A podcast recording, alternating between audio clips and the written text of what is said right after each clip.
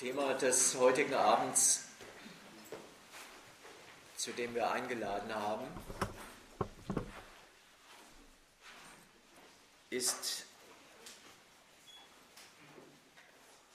in Nordafrika und auf der arabischen Halbinsel rebellieren die Völker gegen ihre großenteils schon langjährig amtierenden Herrscher, Herrscher aus dem Militär, aus Königshäusern, teilweise auch gewählt. Sie rebellieren ohne Lizenz durch den Westen. Das ist eine erste Besonderheit, die jedem auffallen kann bei dem, was da passiert ist. Und der Westen ich nehme den Westen, also die USA und die europäischen Staaten, zunächst mal immer pauschal, obwohl es auch da Unterschiede in den Interessenlagen gibt, aber ich nehme sie erstmal für allgemein, wie auch die Länder, in denen das zuerst passiert ist, nämlich Tunesien und Ägypten. Und der Westen adoptiert nach einiger Zeit diese Bewegungen, nennt sie Demokratiebewegungen und beauftragt sie für die nachrevolutionäre Phase mit der Wahrung seiner Interessen. Und es wird behauptet, dass das, was dort stattfindet, egal ob in Tunesien oder in Ägypten oder in einem ganz anders gelagerten Fall, nämlich in Libyen, immer um so etwas ginge wie den Gegensatz zwischen Demokratie und Diktatur. Es gibt also durchaus zwei Neuigkeiten bei den Ereignissen da unten, die schon auf den ersten Blick jedem hiesigen Beobachter auffallen können und vielleicht auch nachdenklich stimmen. Das erste Novum ist, wir hier wohnen bei dem, was in diesen Gegenden weiter südlich passiert, so etwas wie einer sozialen Revolution bei.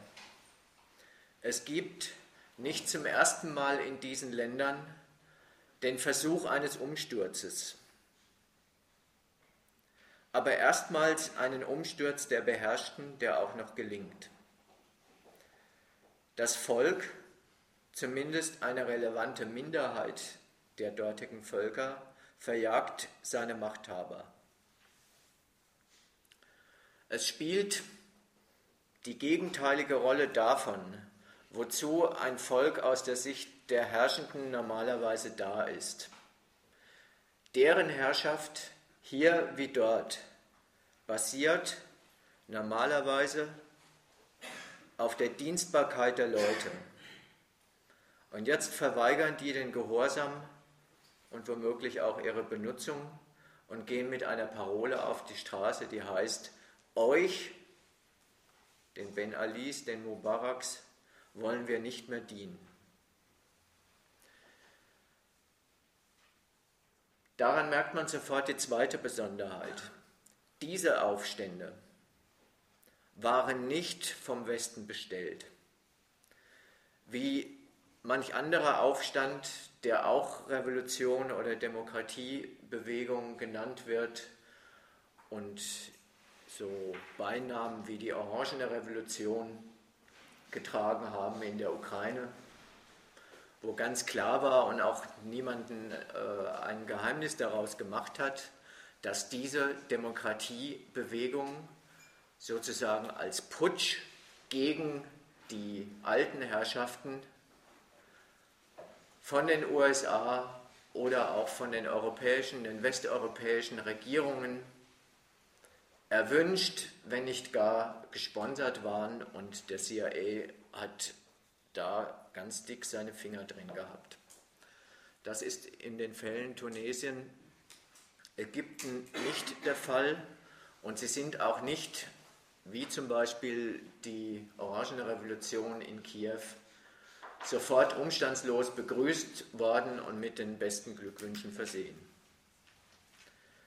Warum diese Reaktion, wenn man mal den Vergleich weitermachen will mit der Ukraine, nicht sofort gekommen ist, steht auch hier in jeder Zeitung. Da gibt es nichts dran aufzudecken. Die Regime, gegen die dort protestiert worden ist, waren unsere Regime. In Tunesien Ben Ali, in Ägypten Mubarak waren Kreaturen oder wenigstens nützliche Gehilfen des freien Westens. Und mit deren Herrschaft, die jetzt angegriffen wurde,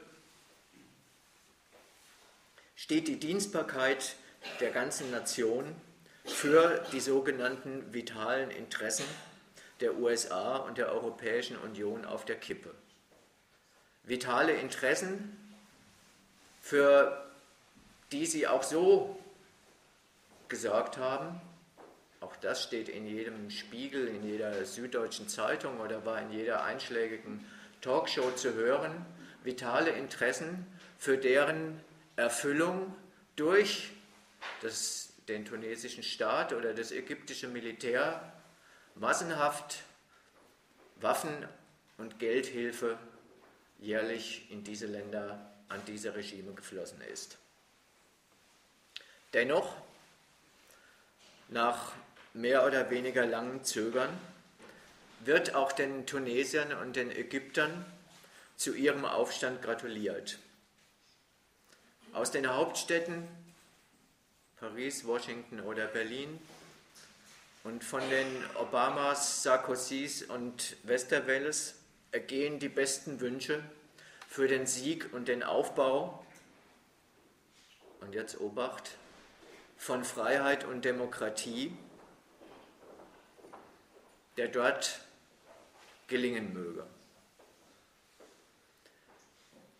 Freiheit und Demokratie sind die Titel, unter denen diese Bewegungen dort adoptiert und vereinnahmt werden. Und dass so getan wird, als ginge es diesen Bewegungen um nichts anderes als um Freiheit und Demokratie. Wie es ihnen darum geht, will ich im Vortrag dann zeigen und wie es ihnen nicht darum geht. Indem sie unter diesen Titel, in diesen Titel eingeordnet werden, indem die ich sage es gleich mal so, Falschmeldung in die Welt gesetzt hat, wird. Jetzt findet so etwas wie die Perestroika, wie die Freiheitswende in der DDR endlich auch im arabischen Raum statt. Subsumiert und verfälscht den ganzen Aufruhr gegen die Lebensumstände und dessen politischen Garanten, der Sehnsucht nach einer anderen Herrschaft und nicht nur einfach nach einer anderen Herrschaft, sondern nach einer Herrschaft wie hier. Die Behauptung heißt, ja, dort gibt es das wie hier eine Facebook-Generation, die der nach nichts anderem den Sinn steht als einfach nach Freiheit und Demokratie. Die jungen Leute dort unten, von denen es ja da massenhaft auf der Straße waren, wollen nichts anderes, als wie hier, wie bei uns regiert werden. Das ist die erste Botschaft des Schulterklopfens und des Daumendrückens für den Erfolg deren Bewegung, die ja immer zu im Januar, Februar und März einige Wochen auf der Kippe stand, bis sich entschieden hatte, dass Ben Ali und Mubarak weg waren. Gleich mal als Gegenfrage. Vielleicht kommt man so in das Thema rein. Sicher, es wird so gewesen sein, dass zumindest ein Teil der Leute, die dort auf den Plätzen demonstriert haben, gerufen haben, weg mit den Unterdrückern.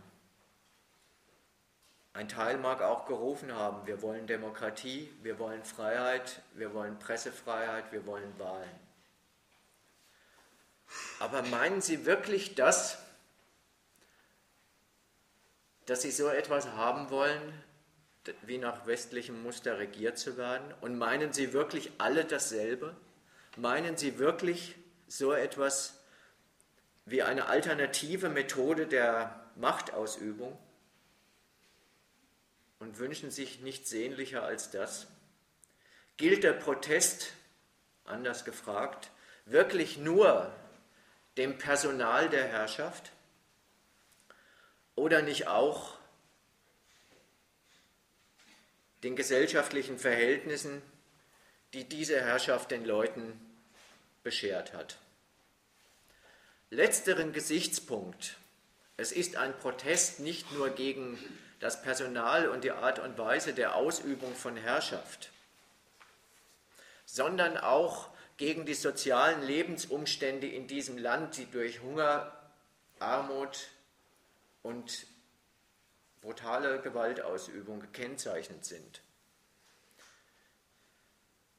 Letzteres kürzen die Glückwünsche ans rebellierende Volk unter dem Titel Demokratiebewegung total raus. Wenn die dort auf die Straße gehen, hört man gezielt nur Freiheit und nie einfach Freiheit von Hunger und Elend. Und wenn doch, es wird einem ja berichtet, wie diese Leute mehrheitlich in diesen Ländern leben, in welchen beschissenen Umständen. Wenn doch, dann soll sich alle materielle Unzufriedenheit mit dem Regime-Change, das diese Bewegungen erreicht haben, einfach abgegolten sein. Der brutalste und zynischste Hinweis auf diesen Gedanken ist der, dass unmittelbar nach der tunesischen Revolution ein Haufen Leute die Gelegenheit genutzt haben, die Tatsache, dass dort keine Grenzkontrollen mehr gemacht werden, sich vermehrt nach Lampedusa in Richtung Europa auf, äh, aufzumachen und denen eine Antwort erteilt worden ist, die heißt, was wollt ihr denn eigentlich ihr? Ihr habt doch jetzt die Freiheit. Also bleibt gefälligst da, wo der Pfeffer wächst. Auf den Gesichtspunkt gehe ich später auch nochmal ein, weil er auch zu den Diensten dazugehört, den diese Regime erfüllt haben und nach wie vor erfüllen sollen, nämlich uns überflüssige Armutsflüchtlinge in Europa vom Hals zu halten. Es bleibt aber erstmal bei dem Eingangsgedanken, den ich dem Vortrag oder der Analyse dessen, was da passiert ist, voranstellen will. Die Parole Freiheit und Demokratie ist immerzu eine interessierte und vereinnahmende Deutung der Protestbewegung da unten und zugleich die Art und Weise, wie ein eindeutiger politischer Anspruch an diese Bewegungen formuliert wird. Zunächst mal allgemein gesagt, der Inhalt dieses Anspruchs heißt, die Adaption, die Adoption, der Glückwunsch an diese Bewegung erfolgt unter einer Bedingung. Diese Bedingung heißt, die Revoluzer dort unten, die Rebellen, sollen bloß nichts durcheinander bringen nichts durcheinanderbringen von dem, was uns wichtig ist an ihren Gegensätzen, an ihren Gegenden. Die Forderung nach Demokratie buchstabiert sich, auch da gibt es nicht übermäßig viel aufzudecken, unmittelbar offen und bruchlos als die Forderung nach Stabilität. Nach Stabilität der Erfüllung staatlicher Dienste, die das dortige Land und dessen Leute für uns verrichten. Wobei uns immer das Synonym ist für die hiesigen Regierungen, die ein Interesse an den sozialen und politischen Zuständen in den Ländern südlich Europas haben. Diese Dienste werden aufgezählt Sie bestehen darin, dass es die Sorge gibt, ob das Militär auch tatsächlich die in Ägypten den Friedensvertrag mit Israel einhält. Insgesamt, ob das Militär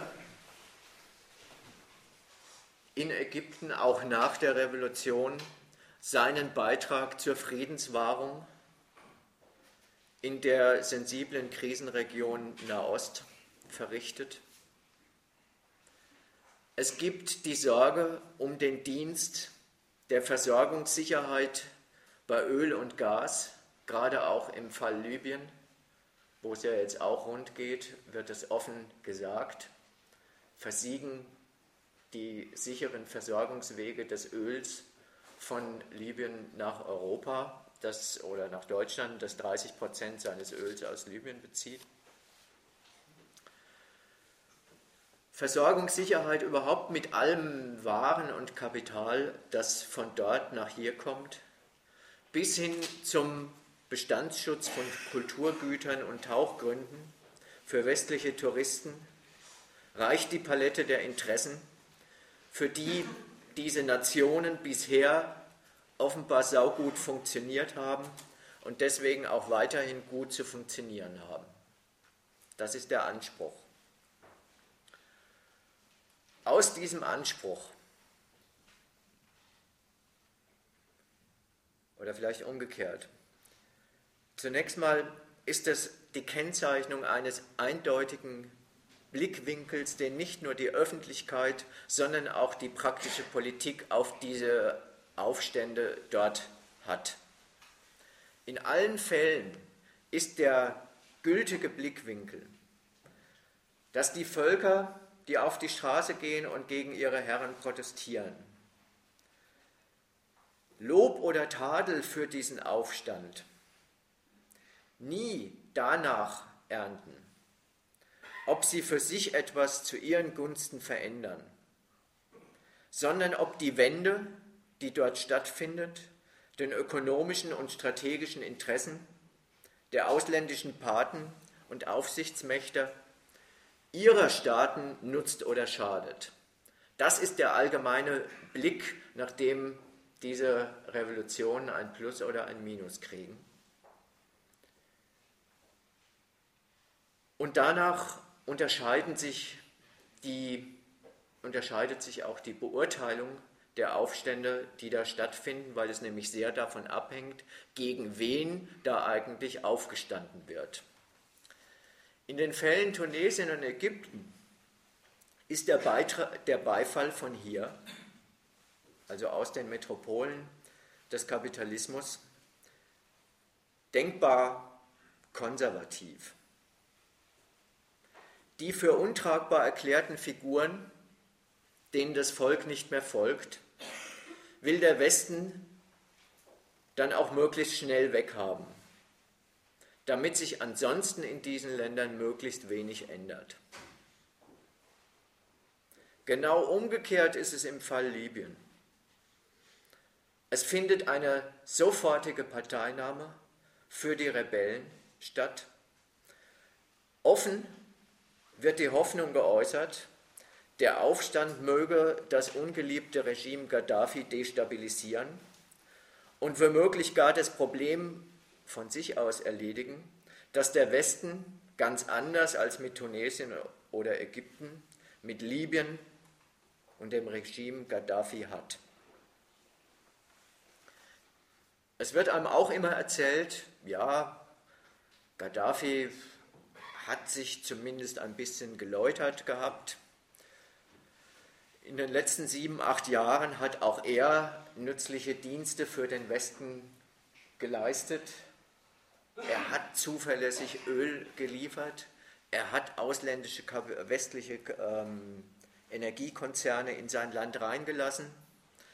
Er hat ganz prominent an vorderster Stelle Flüchtlingslager in Zusammenarbeit mit der EU errichtet, um ganze Flüchtlingsströme aus ganz Afrika, die alle über den Norden der afrikanischen Küste nach Europa rüber wollen, zurückzuhalten, hat da sehr gut mit der Europäischen Union und deren Flüchtlingskommissaren vor Ort die da ihre Büros haben, zusammengearbeitet und, und, und.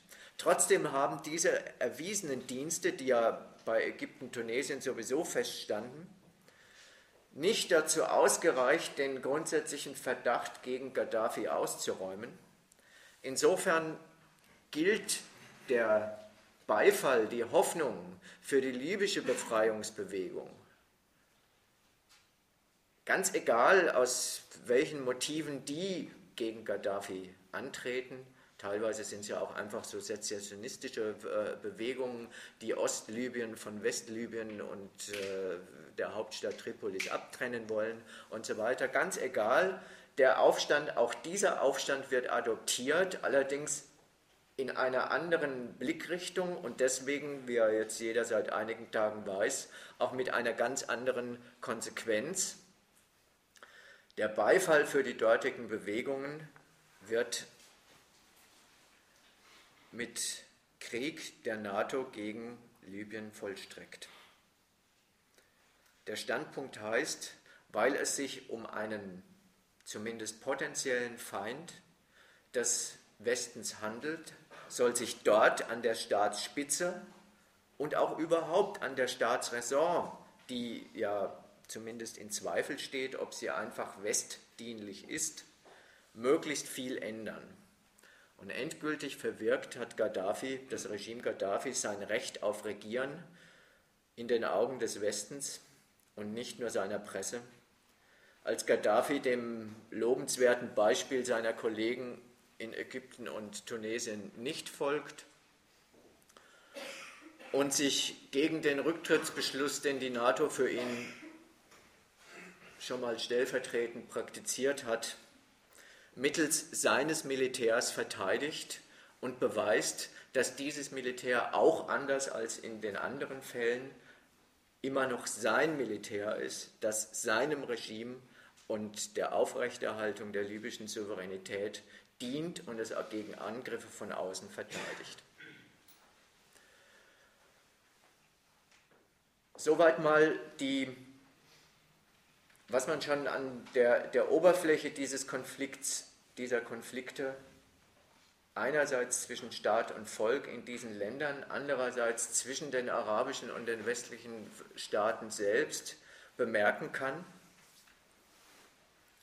Gegen diese parteiliche Vereinnahmung des Protests und gegen die interessierte und deswegen auch saudumme Interpretation der Aufstände als, Auf, als Ausdruck einer lobenswerten Go-West-Gesinnung unter arabischen Olivenpflückern, Ägypten, ägyptischen Stadtbewohnern, libyschen Beduinen oder Ölarbeitern, gilt es also einiges zu klären. Ich will es in drei Punkten machen ein paar Bemerkungen zu den Eigenarten der politischen Ökonomie und des Verhältnisses von Staat und Volk in diesen Ländern. Also gegen was für eine Sorte Herrschaft und vor allen Dingen gegen was für einen Zweck des Regierens sind die dortigen Demonstranten eigentlich angetreten. Zweitens ein paar Bemerkungen über die Gründe und den Charakter des aktuellen Aufbegehrens gegen diese Herrschaften. Und drittens ein paar Überlegungen zu den Ansprüchen und Eingriffen der auswärtigen Mächte, die sagen, toll, dass dort endlich Demokratie kommt und meinen, dass die Ordnung mindestens so nützlich für uns zu sein hat und zu bleiben hat, wie sie vorher war. Also ein extrem konservativer Beifall für diese sozialen Revolutionen unter diesem eindeutigen Gesichtspunkt, was nützen sie uns oder was schaden sie uns. Wenn es äh, danach oder auch zwischendrin schon Diskussionsbedarf, Fragen, Kritik meiner Einschätzung gibt oder so, gibt es auf jeden Fall die Möglichkeit zur Diskussion hier im Kreis.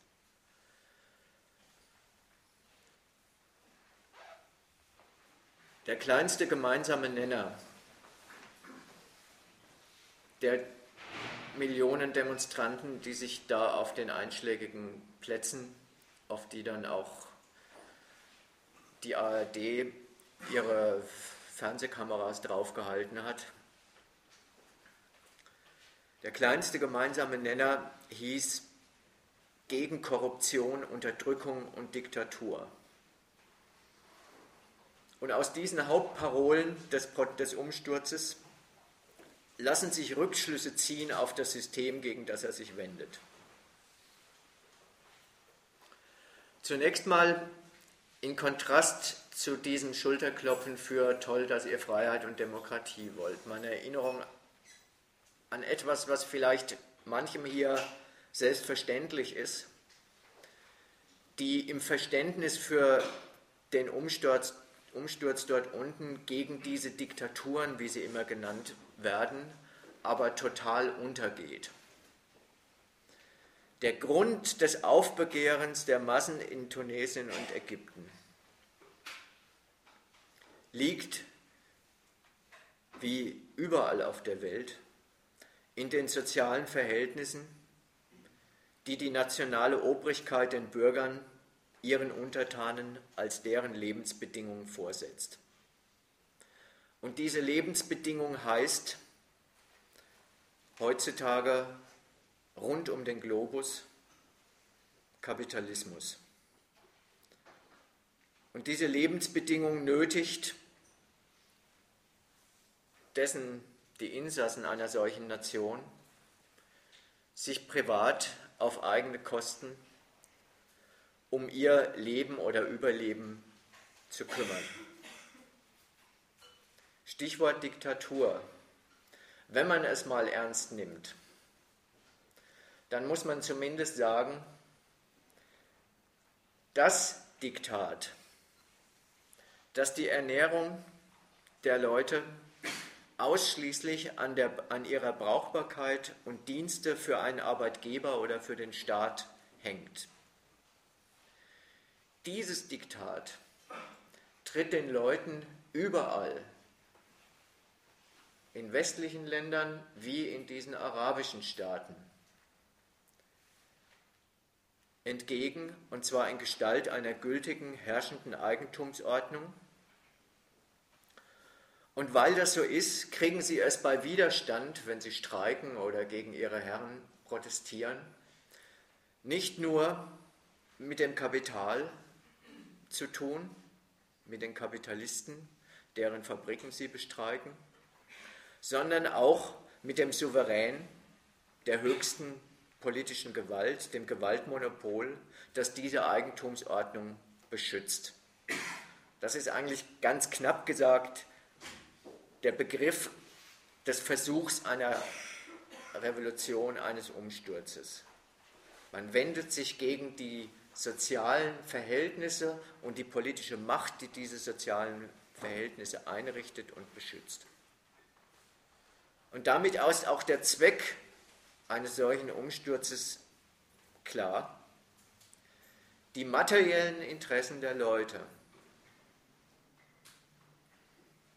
kommen durch den Staat unter die Räder, den Garanten dieser Ordnung. Also müssen sie auch dessen Macht brechen, um ihre Abhängigkeit loszuwerden. Zumindest einigen ist ja vielleicht der Text der Internationalen bekannt. Die Proletarier aller Länder oder andere Verdammte dieser Erde packen mit der politischen Herrschaft die Ursache ihrer üblen Lage an der Wurzel, genauer den Zweck, für den sie regiert, eingespannt und ausgenutzt werden. Das sind zwei Bemerkungen, die wichtig sind für die Beurteilung dessen, was da stattfindet.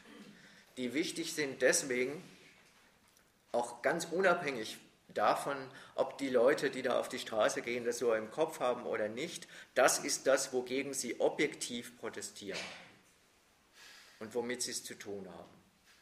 Und darum sind die tunesischen und ägyptischen Massen todsicher an der richtigen Adresse, wenn sie ihre langjährigen Regenten für ihre Nöte zur Rechenschaft ziehen.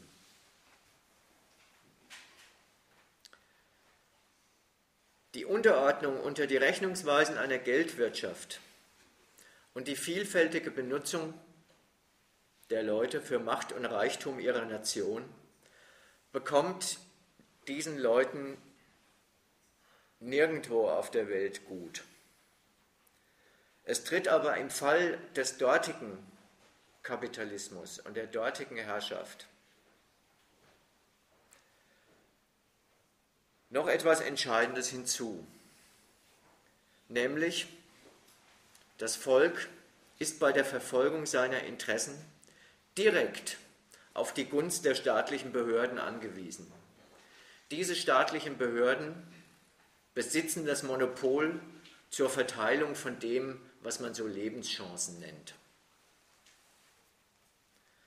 Und was der Protest unter der Überschrift Korruption, Willkür und Unterdrückung anprangert,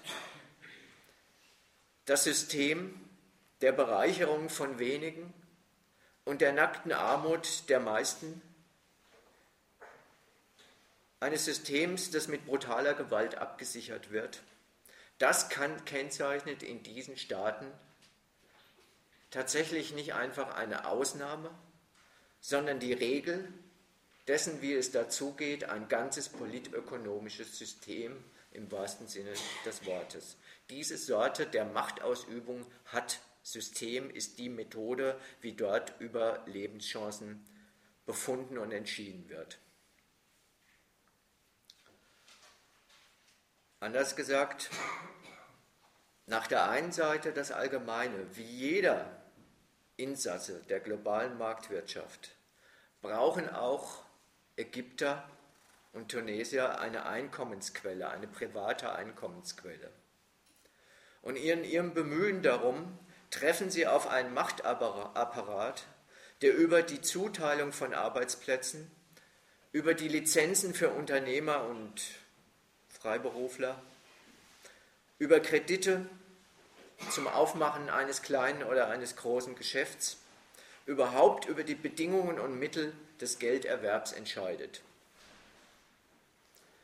Wenn man mal den Vergleich machen will, so wie einem hier vielleicht die politische Ökonomie entgegentritt und bekannt ist, anstelle eines freien Arbeitsmarktes hier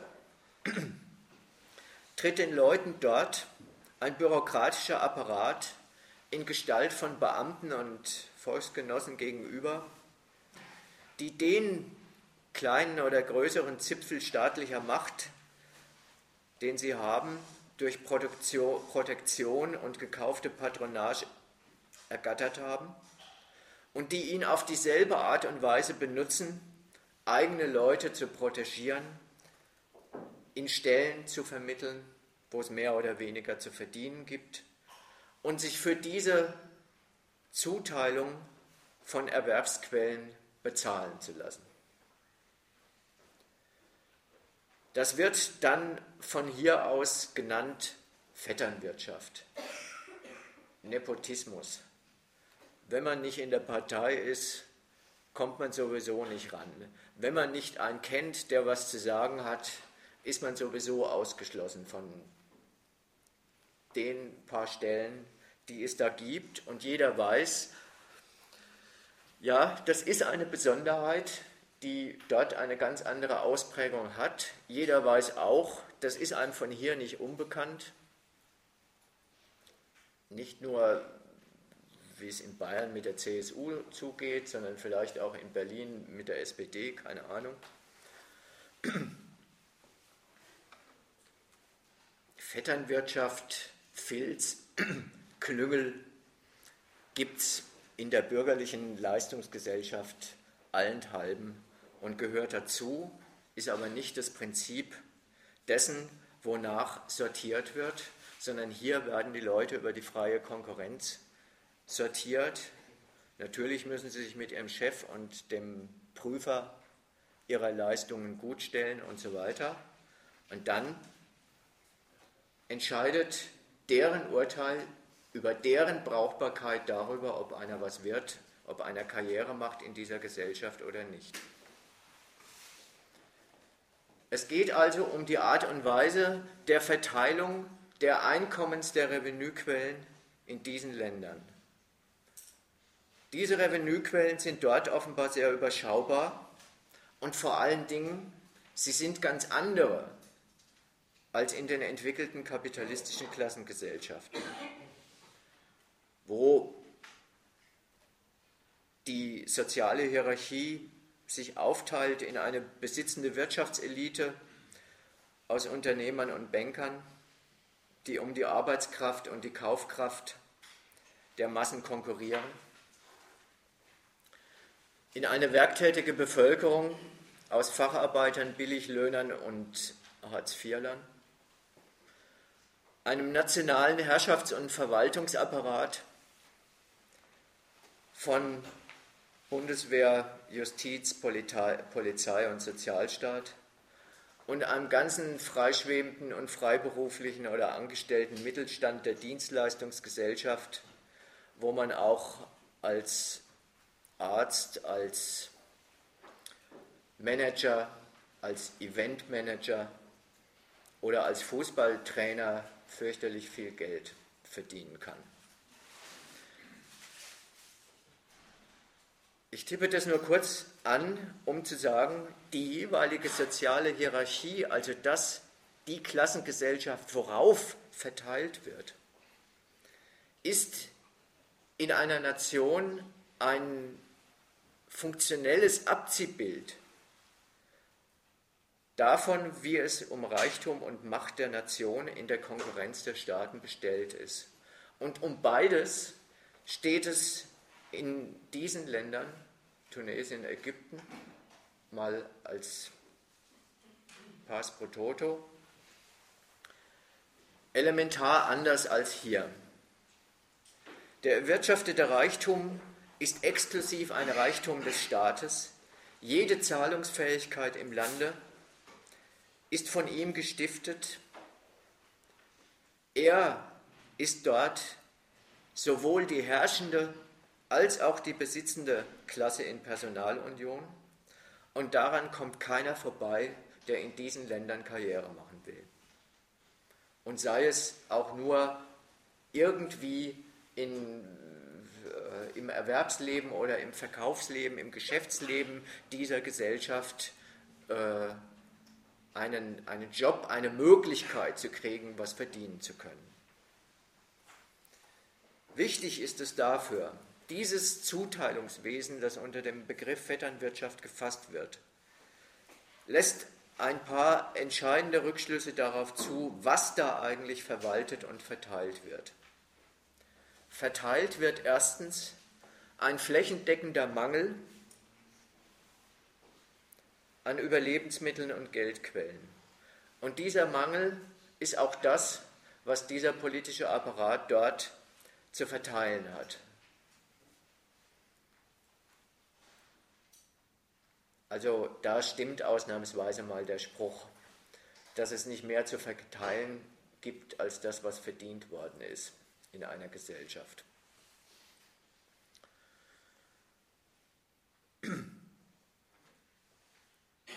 Die Folge für die Leute, und das ist ja das Entscheidende, heißt, weil es überall so wenig zuzuteilen gibt, finden sich viele von einer erstrebten Existenz überhaupt ausgeschlossen. Diejenigen, die drin sind in diesem Zuteilungswesen, entweder als Leute, die begünstigen oder die das zu der Minderheit gehören, die begünstigt werden, stehen unmittelbar in persönlicher Abhängigkeit von den verfügungsberechtigten Funktionären der Staatspartei. Die dortige Landessitte, die aus dieser politischen Ökonomie hervorgeht, aus Macht Geld zu machen, nötigt sie in der Regel nach demselben Muster zu handeln oder kriminell zu werden? Das Schmieren und das Geschmiertwerden ist dort ein Teil des Systems und ein Anteil des Einkommens geht drauf für die pure Zulassung zum Verdienen. Das ersetzt den hiesigen Sachzwang der Rentabilität, dem hier alle ausgesetzt sind, an dem sich alle zu bewähren haben und der hier über Arbeit und Lohn entscheidet, was man davon hat, dass man auf einem freien Arbeitsmarkt zugelassen ist. Die politische Ökonomie in diesen Staaten ist also ausschließlich das Werk des Staates. Und da macht sich durchaus geltend, warum haben die denn eigentlich so wenig zu verteilen in diesen Staaten? Es hat nichts damit zu tun, wie er manchmal auch bemüht wird, dass der Araber seinem Volkscharakter nach eher äh, arbeitsscheu ist, sondern es hat was damit zu tun, worüber, über welche Einkommensquellen der dortige Staat, die dortige Nation eigentlich verfügt. Die Einkommensquellen des ägyptischen Staats zum Beispiel bestehen aus Gasvorkommen, die nach Europa und in andere Kontinente verhökert werden. Sie besteht in der internationalen Vermarktung von Küstenstreifen für, für Tourismus und äh, andere Sachen. Sie besteht im Suezkanal und für all das, was diese Nation ihr eigen nennt, kassiert der Staat so etwas wie Grundrente. Und das ist das, woraus sein Staatshaushalt zur einen Hälfte besteht. Die andere Hälfte, ob es jetzt genau 50 Prozent sind, weiß ich natürlich nicht. Aber jetzt der andere Teil gehört bekanntermaßen daraus, dass es jedes Jahr zwei Milliarden Waffenhilfe aus den USA gibt. Geld- und Waffenhilfe, aber durchaus zweckgebunden aus den USA. Die, die paar kapitalistischen Firmen, die es dort gibt, werden von staatlichen Agenturen betrieben, nicht zuletzt von der Armee und deren Schützlingen. Und die hängen wiederum an den Mitteln, an den Investitionen, die die Regierung beschaffen und einsetzen kann auch davon, wie viel ausländisches Kapital sich in solchen Ländern wie Ägypten, Tunesien engagiert. Wenn sie dort eine Profitperspektive entdecken. Alles zusammen ergibt keine Reichtumsquellen, die sich zu so etwas addieren würden, was in Ägypten und Tunesien angestrebt ist, nämlich so etwas wie eine kapitalistisch produzierende und konsumierende Gesellschaft, die Entwicklung, die diese Länder seit 30, 40 Jahren, eigentlich seit ihrer Unabhängigkeit, anstreben, bleibt ewig aus. Und für die multinationalen Konzerne aus den USA oder aus Europa, Siemens, Metro und so weiter, ist der Standort Ägypten allenfalls ein Billiglohnland und eine verlängerte, eine verlängerte Werkbank. Nur sehr begrenzten Maße ein Markt, das hat wieder was mit dem Mangel an Kaufkraft zu tun, der dort vorhanden ist. Deswegen wird das Zeug dort produziert und auf den europäischen oder amerikanischen Markt zurücktransferiert, wo wegen vorhandener Einkommensquellen die Kaufkraft für solche Waren aus Ägypten und Tunesien vorhanden ist. Alles in allem ist das der Grund dafür, warum die Klassengesellschaft in Ägypten und Tunesien so aussieht, wie sie aussieht. So etwas wie eine flächendeckende Benutzung des Volks, so etwas wie eine umfassende produktive Ausbeutung des Volks für nationalen Reichtum kommt dort auf diesem Wege und mit diesen Einkommensquellen notwendigerweise nicht zustande. Für die große Masse gibt es, weil der Staat ja durchaus auf sein Volk setzt und auch ein paar Mittel dafür hat, um es zumindest überlebensfähig zu halten, so etwas wie ein regierungsamtliches Unterstützungswesen für seine weitgehend nutzlosen Armen, Also auch das an Kairo zum Beispiel kann man sehen, das zerfällt halt in, in die Basare, in die paar Fabrikstandorte und wie in jedem klassischen Drittweltmetropole mit äh, über 10 Millionen Einwohnern ein paar Wellblechslums äh, außenrum, wo der Rest der Bevölkerung vor sich hin west und von der Polizei daran gehindert wird, in die Innenstädte zu kommen, weil sie da sowieso nur stören und nicht kaufen. Ergänzt durch ein auch in diesen Ländern übliches, äh, durch die äh, islamischen Organisationen, die politisch nichts zu melden haben, aber sozial als sowas wie Caritas, äh, Suppenausgeber, äh, äh,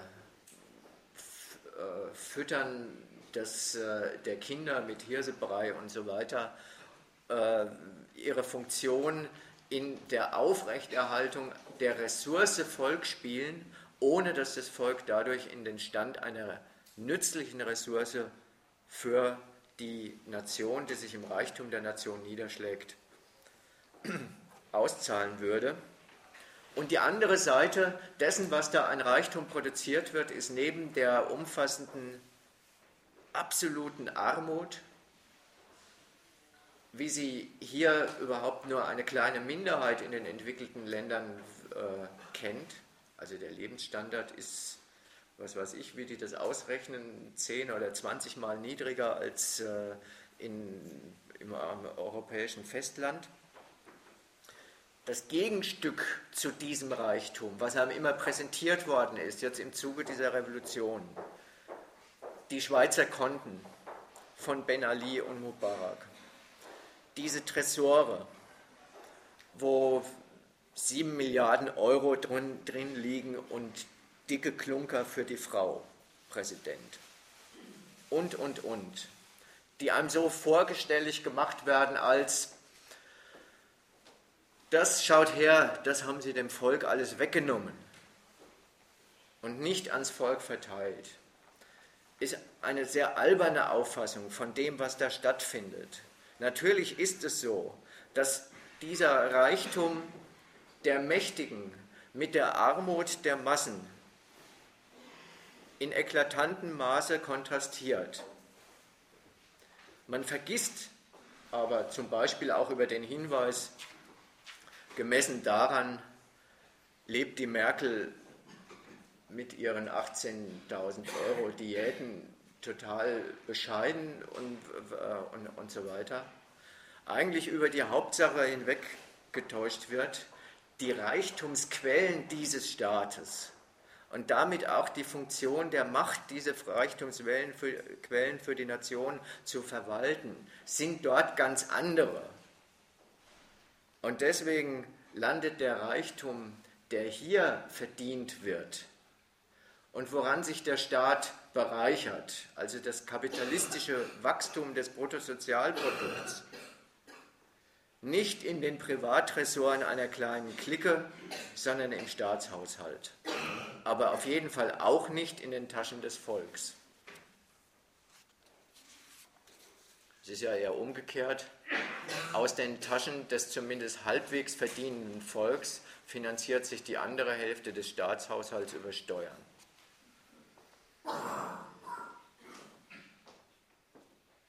Letzter Punkt, der zur Kennzeichnung der Herrschaft in diesen Ländern auf jeden Fall dazugehört. Dieser Machtapparat, diese spezielle Rolle, die die Politik dort spielt, zieht verständlicherweise sehr viel Unzufriedenheit seitens der Ausgeschlossenen auf sich, weil er es ist, der den Mangel organisiert. Und die Behörden und ihre Funktionäre ziehen logischerweise alle Unzufriedenheit auf sich, weil sie als die all und allein zuständige Verteilungsinstanz von Reichtum und Macht fungieren.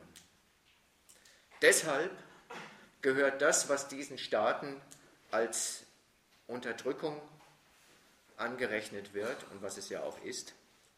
Deswegen gehört die unmittelbare Unterdrückung des Volks und anderer politischer Parteien und Clans schon zum Alltag dieser Länder hinzu, noch lange bevor es dort zu diesen Aufständen kommt, die ja dann auch entsprechend gewaltsam zunächst mal behandelt worden sind.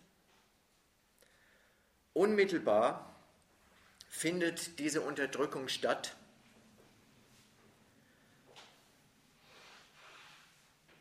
Zur Garantie der Eigentums- und Machtverhältnisse im Land, zur Garantie des Alleinherrschaftsanspruchs des jeweils herrschenden Clans, der diesen Alleinherrschaftsanspruch gegen rivalisierende Clans, die gerne auch ihren Teil davon abhätten, schützt. Dafür ist das Militär auch noch da, ist die Polizei auch noch da und halten sich die jeweiligen Regenten auch immer noch ihre eigenen republikanischen und Leibgarden. Sie dient auf lange Sicht der Sicherung des Regimes vor Rivalen, vor anderen Warlords, die es in diesen Ländern gibt, auch als Sicherung gegen möglichen Widerstand des Volks, mit dem immer zuzurechnen, mit dem ja immer zuzurechnen ist. Man weiß halt auch dort, wenn man jemanden von der Konkurrenz, von der Macht ausschließt, ist er damit noch nicht von der Bildfläche und gehört deswegen mit allen Mitteln der Unterdrückung eines Staates niedergehalten. Und zwar sowohl nach der Seite der Hungeraufstände als auch nach der Seite, nach Seite der Wirtschaftsflüchtlinge, Armutsflüchtlinge, die äh, auf dem ganzen Kontinent nicht so knapp anfallen, als auch gegen die Vertreter einer alternativen Staatsräson, die in diesen Ländern heißen islamische Parteien, Muslimbrüderschaften sind von der Teilhabe an Reichtum und Macht der Regime ausgeschlossen.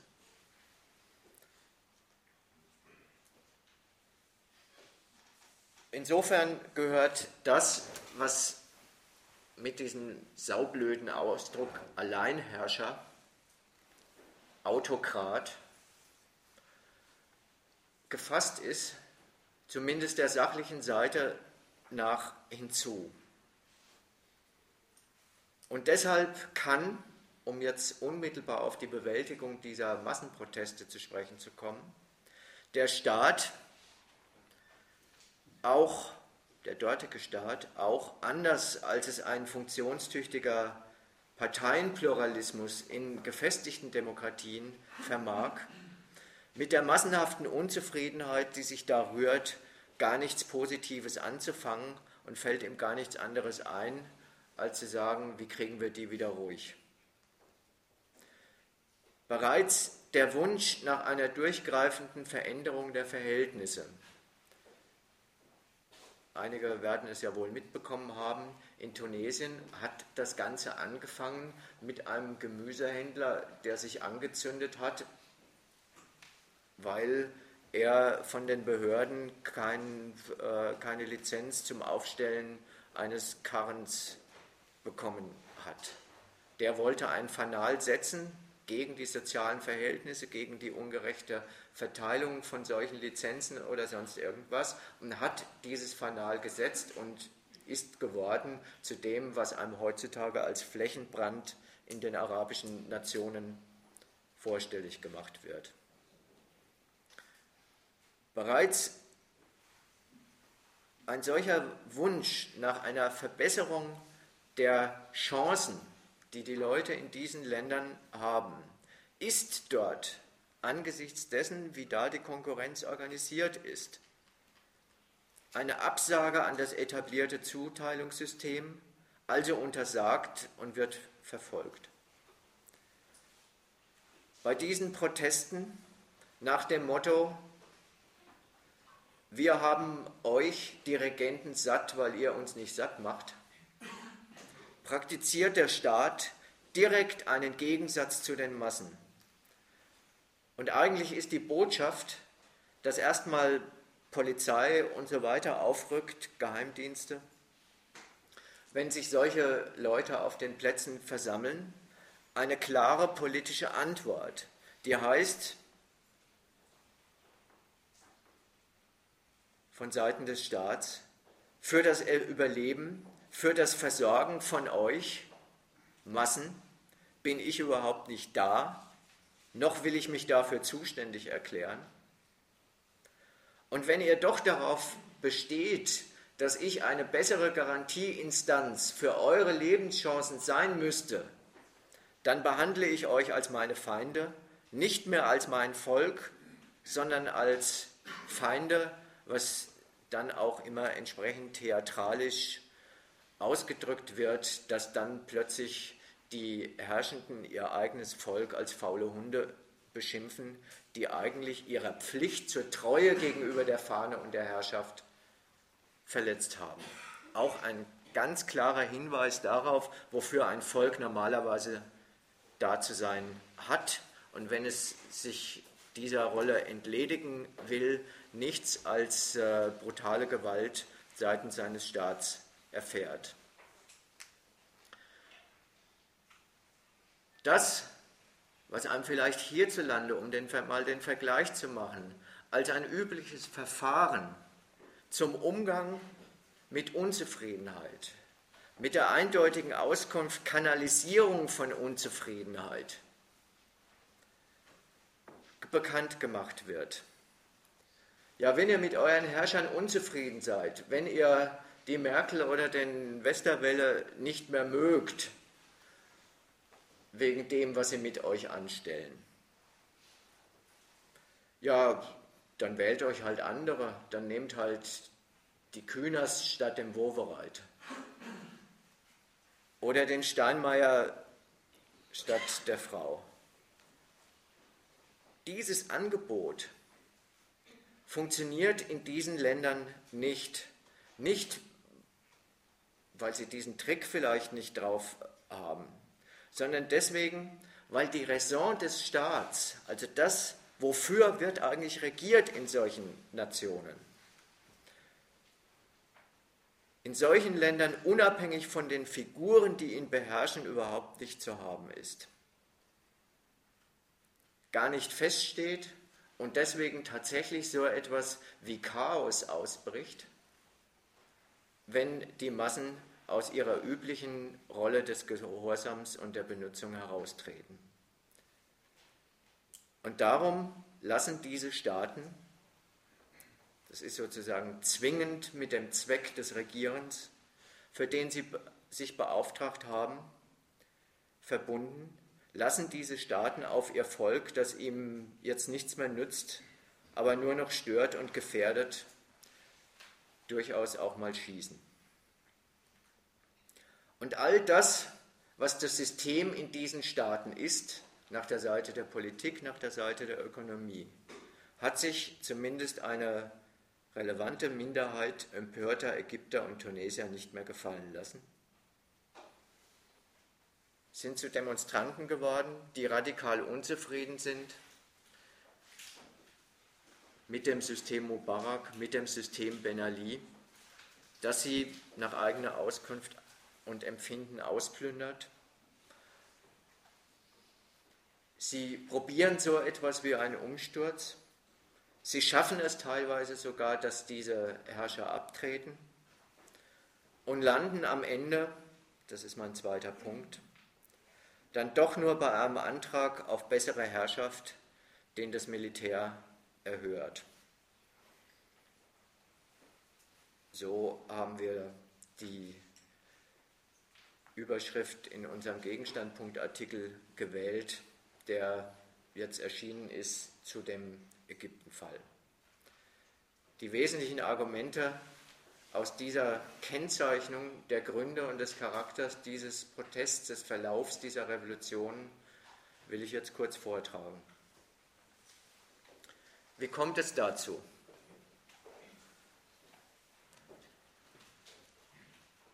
Wobei dieser Umsturzversuch landet. Erstmal negativ. Er kommt es kommt nicht daher, dass die Völker dort die Machtfrage nicht gestellt hätten. Sie haben sie gestellt. Und schon das ist ungewöhnlich für ein modernes Volk, das normalerweise seine Chance im Mitmachen, in der Anpassung an die Regeln des Überlebens erblickt und sich deswegen auch als patriotische Manövriermasse benutzen lässt. Sie haben sich gegen ihre Herren gestellt und nicht nur gegen einzelne Figuren, sondern gegen den Staat, die Obrigkeit insgesamt. Also die Instanz, die ihnen ihre größtenteils armselige und mehr oder weniger frustrierenden Existenzbedingungen aufherrscht. Existenzbedingungen, die diese arabischen Staaten sind ja auch nicht aus der Welt, die gucken auch Fernsehen und äh, haben Internetanschluss. Existenzbedingungen, von denen sie mitkriegen, dass sie ganz andere sind als in Europa oder den USA. Existenzbedingungen, die in ganz dicken Gegensatz mit den Formen bürgerlicher Existenz nördlich des Mittelmeers stehen, die diesen Leuten im Fernsehen ausgemalt werden, als unerschwingliche Konsumgüter vor die Nase gesetzt werden und insgesamt als der Inbegriff von Freiheit vorstellig gemacht werden. Sondern dieses Ende, dieses vorläufige Ende des Protests Mubarak ist weg, die Massen gehen wieder nach Hause und warten, was das Militär daraus macht.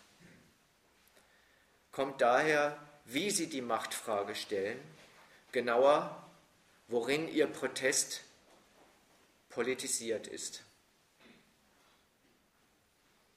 Dieser Protest nimmt nämlich offenbar das Urteil, woran er sich stört, ein durch und durch korruptes Regime, so bitter ernst und für den Kern der ganzen Sache und gelangt auf diesem Wege zu einem nicht zutreffenden Befund über das, was die Ursache ihrer Lebenslage ist. Sie gelangen zu dem Befund, es sei, zumindest hoffen sie offenbar darauf, doch nur die Art und Weise der Ausübung der Macht und gar nicht deren Zweck, worunter sie leiden. Zum Gegenstand, zum Objekt ihres Protests macht diese Bewegung also gar nicht wirklich diese Lebensbedingungen, sondern deren ungerechte Verteilung, die Beziehungs- und Bestechungswirtschaft, die es bei ihnen gibt. Außerdem die Härte des obrigkeitlichen Zuschlagens gegen sie sowie das dafür verantwortliche Personal. Also unterm Strich gar nicht den Mangel, der in diesen Ländern herrscht und erst recht nicht die Gründe, warum dieser Mangel in diesen Ländern herrscht, sondern die Form seiner Verwaltung. Anders ausgedrückt, der Änderungswille dieser Demonstranten ist radikal. Darüber gibt es nichts zu rechten das ist aber für sich noch weder ein Plus noch ein Minus. Als Grund, und das ist der entscheidende Übergang, allen materiellen und sozialen Elends identifizieren sie dann aber doch nicht das System des mit dauerhafter Gewalt durchgesetzten ägyptischen Drittweltkapitalismus und den darin programmierten Mangel an von den Leuten bitter benötigten Erwerbsquellen, sondern die zu diesem System gehörigen Formen, in denen das Volk, dem Volk seine staatskapitalistisch produzierte und geschützte Mangelexistenz verpasst wird. Und je größer, das ist dann der Verlauf, eigentlich der konsequente Verlauf dieses Protests, Je größer und gerechter die Empörung darüber wird, gespeist und angeheizt durch die Gemeinheiten des polizeilichen und militärischen Draufhauens, umso entschiedener richtet sich dieser Protest gegen den obersten Regisseur des Gewaltapparats, Ben Ali oder Mubarak, der seine aufmüpfigen Untertanen so schlecht behandelt, als auch gegen dessen Schergen, gegen die man sich wendet und auch mal manchmal den einen oder anderen Polizisten dieses Regimes aufknüpft? Oder zumindest versucht, sich gegen die Unterdrückung des Widerstands durch die Polizei zu wehren. Dieser Protest findet ein sehr breites Echo. In den Städten dieser Länder versammeln sich sehr viele Leute, um ihren Widerwillen gegen, die regierende, gegen das regierende Verbrecherpack, wie sie es nennen, Luft zu verschaffen, dass sie aus ihrer Sicht um ihre berechtigten Lebenschancen betrügt und das Land und damit auch sein Volk eigentlich nur ausplündert. Mit dieser Diagnose, das ist zumindest der Begriff davon, das werden die sich schon nicht so schrittweise überlegt haben, ich habe jetzt versucht, mal den Begriff davon vorzustellen. Mit dieser Diagnose treffen sich die Leute auf dem Tahrirplatz und gehen nicht eher nach Hause, bevor der Urheber ihrer Lage abgetreten ist. Was also wollen die Demonstranten erreichen? Selbst wenn es nur das ist, sich versammeln zu dürfen und das der Staatsmacht abzutrotzen, gegen ein Versammlungsverbot auf diesen Plätzen, gegen Massenaufläufe, wie sie auch in deutschen Notstandsgesetzen verboten sind. Auch das ist in der dortigen Lage schon ein kleines Gegenprogramm zu dem herrschaftlich verfügten Leben, das gerade für die dortige Jugend überhaupt kein Angebot bereithält, außer dass sie irgendwie ausgeschlossen von allen Konsum- und Kulturgütern, nach denen, äh, auf die sie irgendwie Bock haben, vor sich hin vegetieren und einfach, naja, wie die sagen, no future in Ägypten und Tunesien. All diese Leute finden sich mit Leuten, die vielleicht aus anderen Gründen auf diesen Plätzen sich versammeln, unter einer Parole zusammen, Zunächst mal in dem negativen Programmpunkt, der Mubarak muss weg, sein Spiel ist aus, die Zeit ist abgelaufen. Und vielleicht finden einige unter ihnen, manche sogar explizit sich wieder, andere, denen das nicht eingefallen ist, widersprechen zumindest nicht, für ihre Weg mit Mubarak oder Ben Ali Forderung auch so etwas wie eine positive Fassung, eine Forderung, die sie alle eint und wie ein politisches Programm klingt. Das Volk will Demokratie.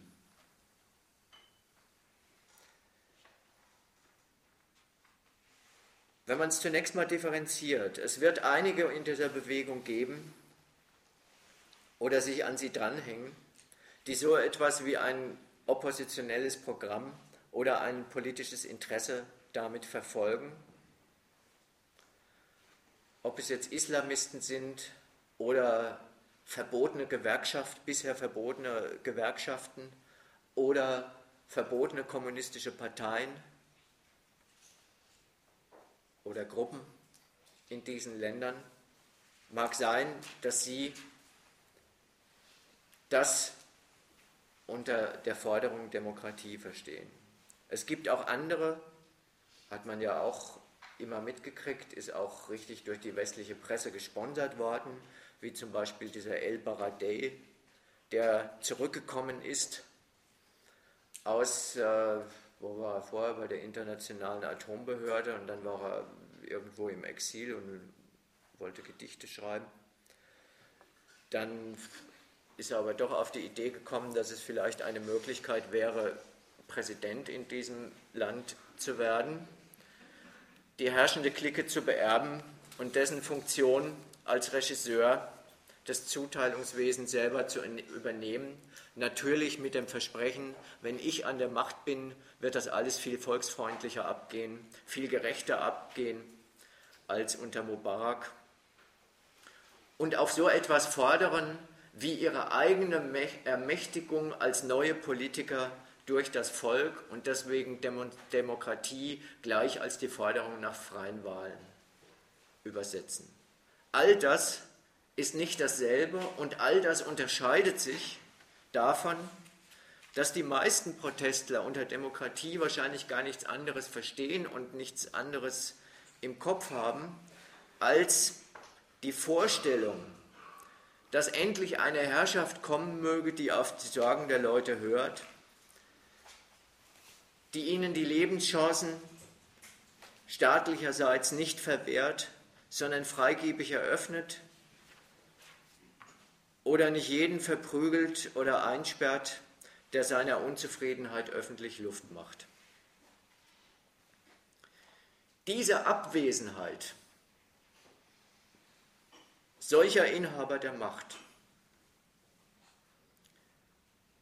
von denen sie offenbar denken, solche gibt es in Europa, also in Nordeuropa, in Westeuropa oder in den USA nicht. Die sind ganz anders. Die denken an Erfolg. Die tun auch einiges, zumindest das, was in ihrer Macht steht, für Erfolg. Und manchmal gelingt es ihnen und manchmal gelingt es ihnen nicht. Also wie so die übliche Politisierung in westlichen Nationen ist. Auch solche Vorstellungen mögen unterwegs sein. Die Abwesenheit, das ist der entscheidende Knackpunkt.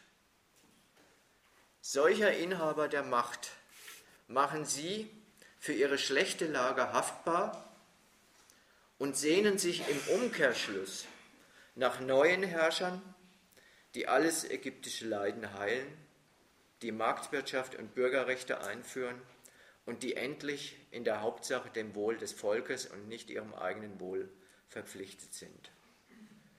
Demokratie ist sowas wie der positive Nenner, der Titel für den in dieser Hinsicht doch sehr abstrakten Wunsch nach einer volksfreundlichen Herrschaft.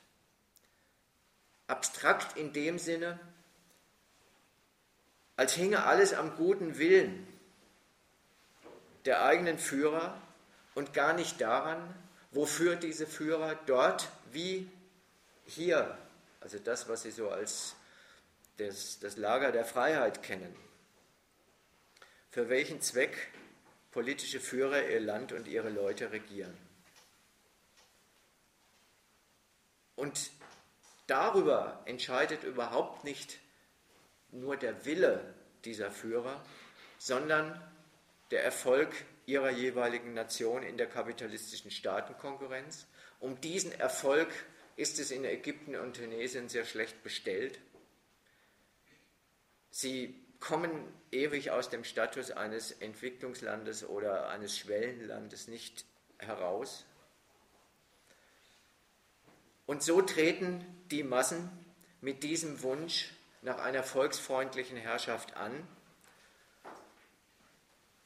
Und ich fasse die Überlegung mal so zusammen, dieses Gegenprogramm ist deswegen fatal, weil damit ausgemacht ist, dass die Hoffnung auf eine volksfreundliche Regierung ein sehr abstrakter Wunsch bleibt, aber die Tatsache, dass die Leute auch weiter regiert und beherrscht werden, Realität bleibt und ist.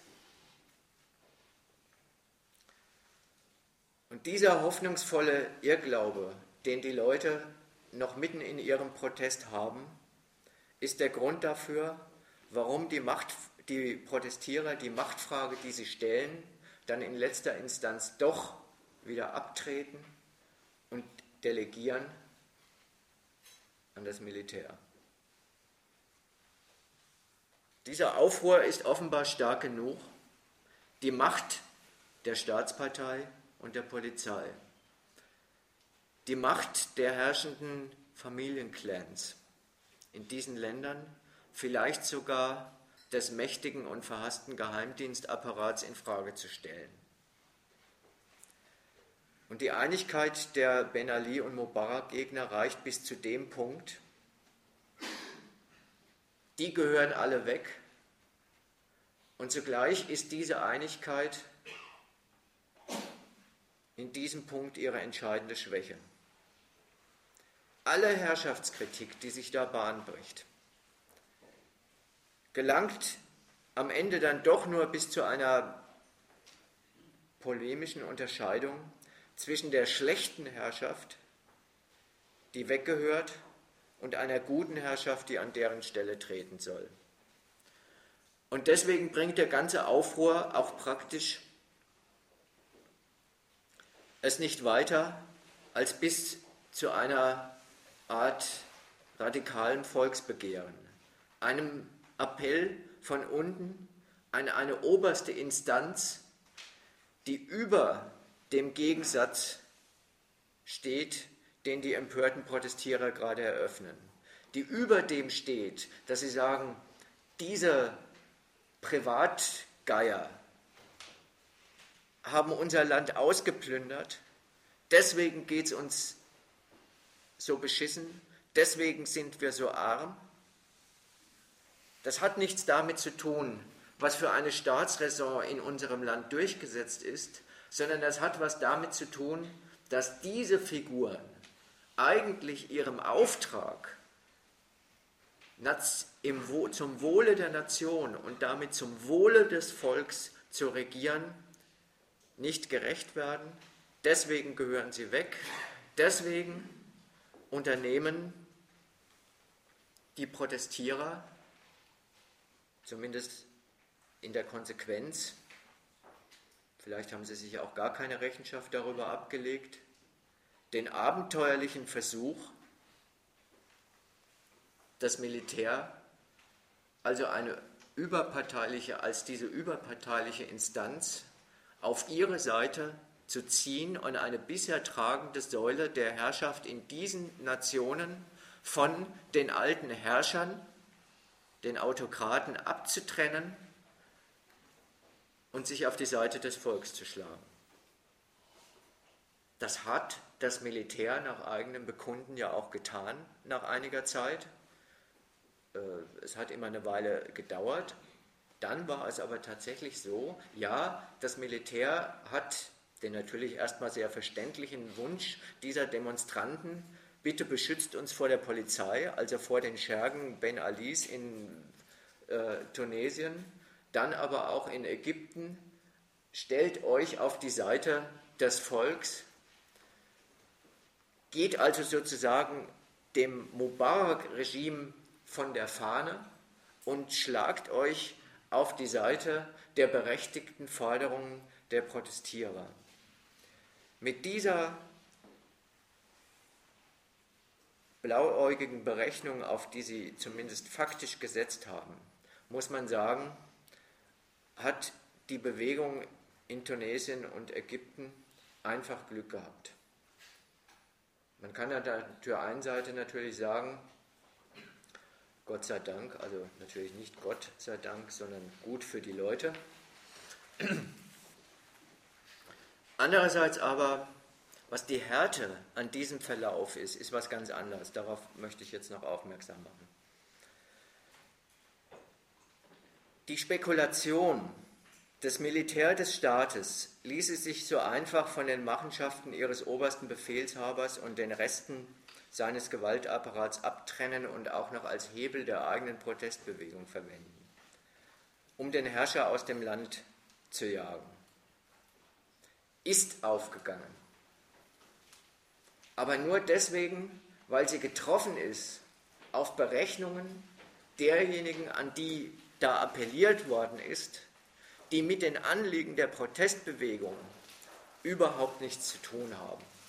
Und die beiden Instanzen, ich will sie jetzt nacheinander abhandeln, sind einerseits die Berechnungen des Militärs sich an die Stelle der alten Herrschaft zu setzen und so etwas wie einen Übergang zu geordneten demokratischen Verhältnissen zu organisieren. Also sozusagen volksfreundlich zu putschen. Und nach der anderen Seite den Berechnungen der auswärtigen Mächte, allen voran die USA, an die ja auch der Appell erging, Obama, bitte lass den alten Mubarak sausen, schick ihn in die Wüste und stell dich an die Seite des ägyptischen Volks, du bist doch einer von uns. Beides politisch absolut fatale Berechnungen, die auch dafür sorgen, warum es nach dem Sieg über Mubarak und über Ben Ali in diesen Ländern politisch so weitergeht, wie es sich jetzt zumindest andeutet.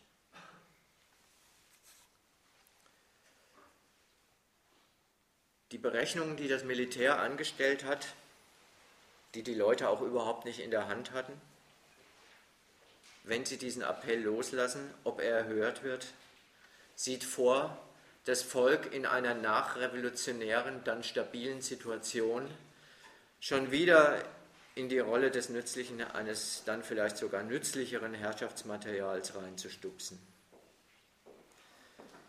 Das zur definitiven Klärung der Machtfrage auserkorene Militär übernimmt in der virulent gewordenen Entzweiung zwischen den Massen auf der einen Seite und der Regierung auf der anderen Seite tatsächlich die Rolle des überparteilichen,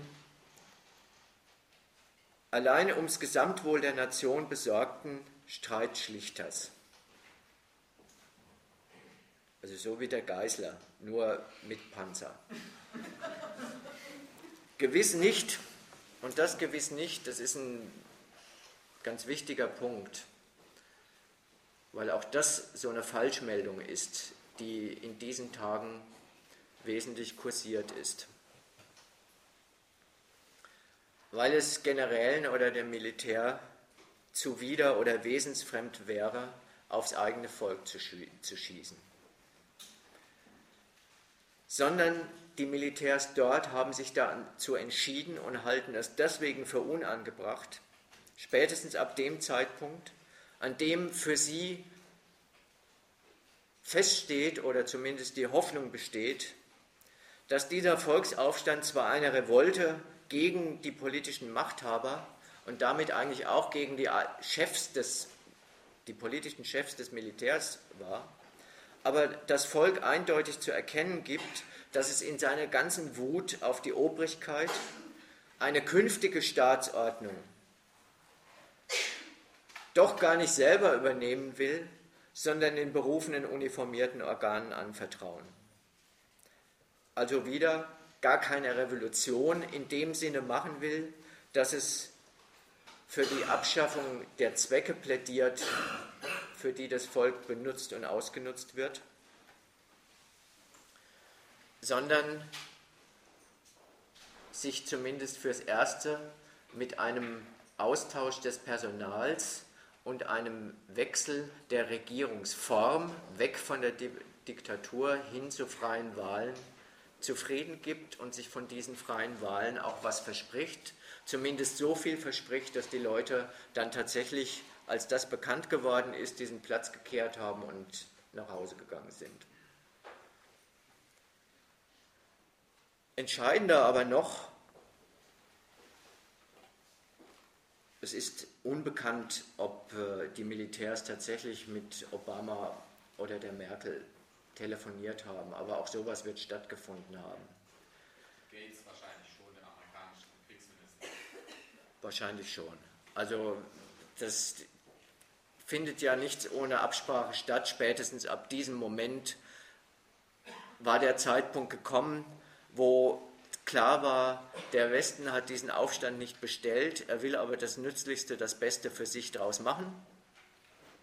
Und entsprechend äh, werden die Kontakte gelaufen sein. Und es gab ja dann auch eindeutige Reden von Obama und der Clinton, dass sie sich für Demokratie in Ägypten stark machen und dass sie ihren alten Spezi Mubarak fallen lassen, ohne die Militärhilfe, die Waffenhilfe an Ägypten, also an die Armee, selber fallen zu lassen.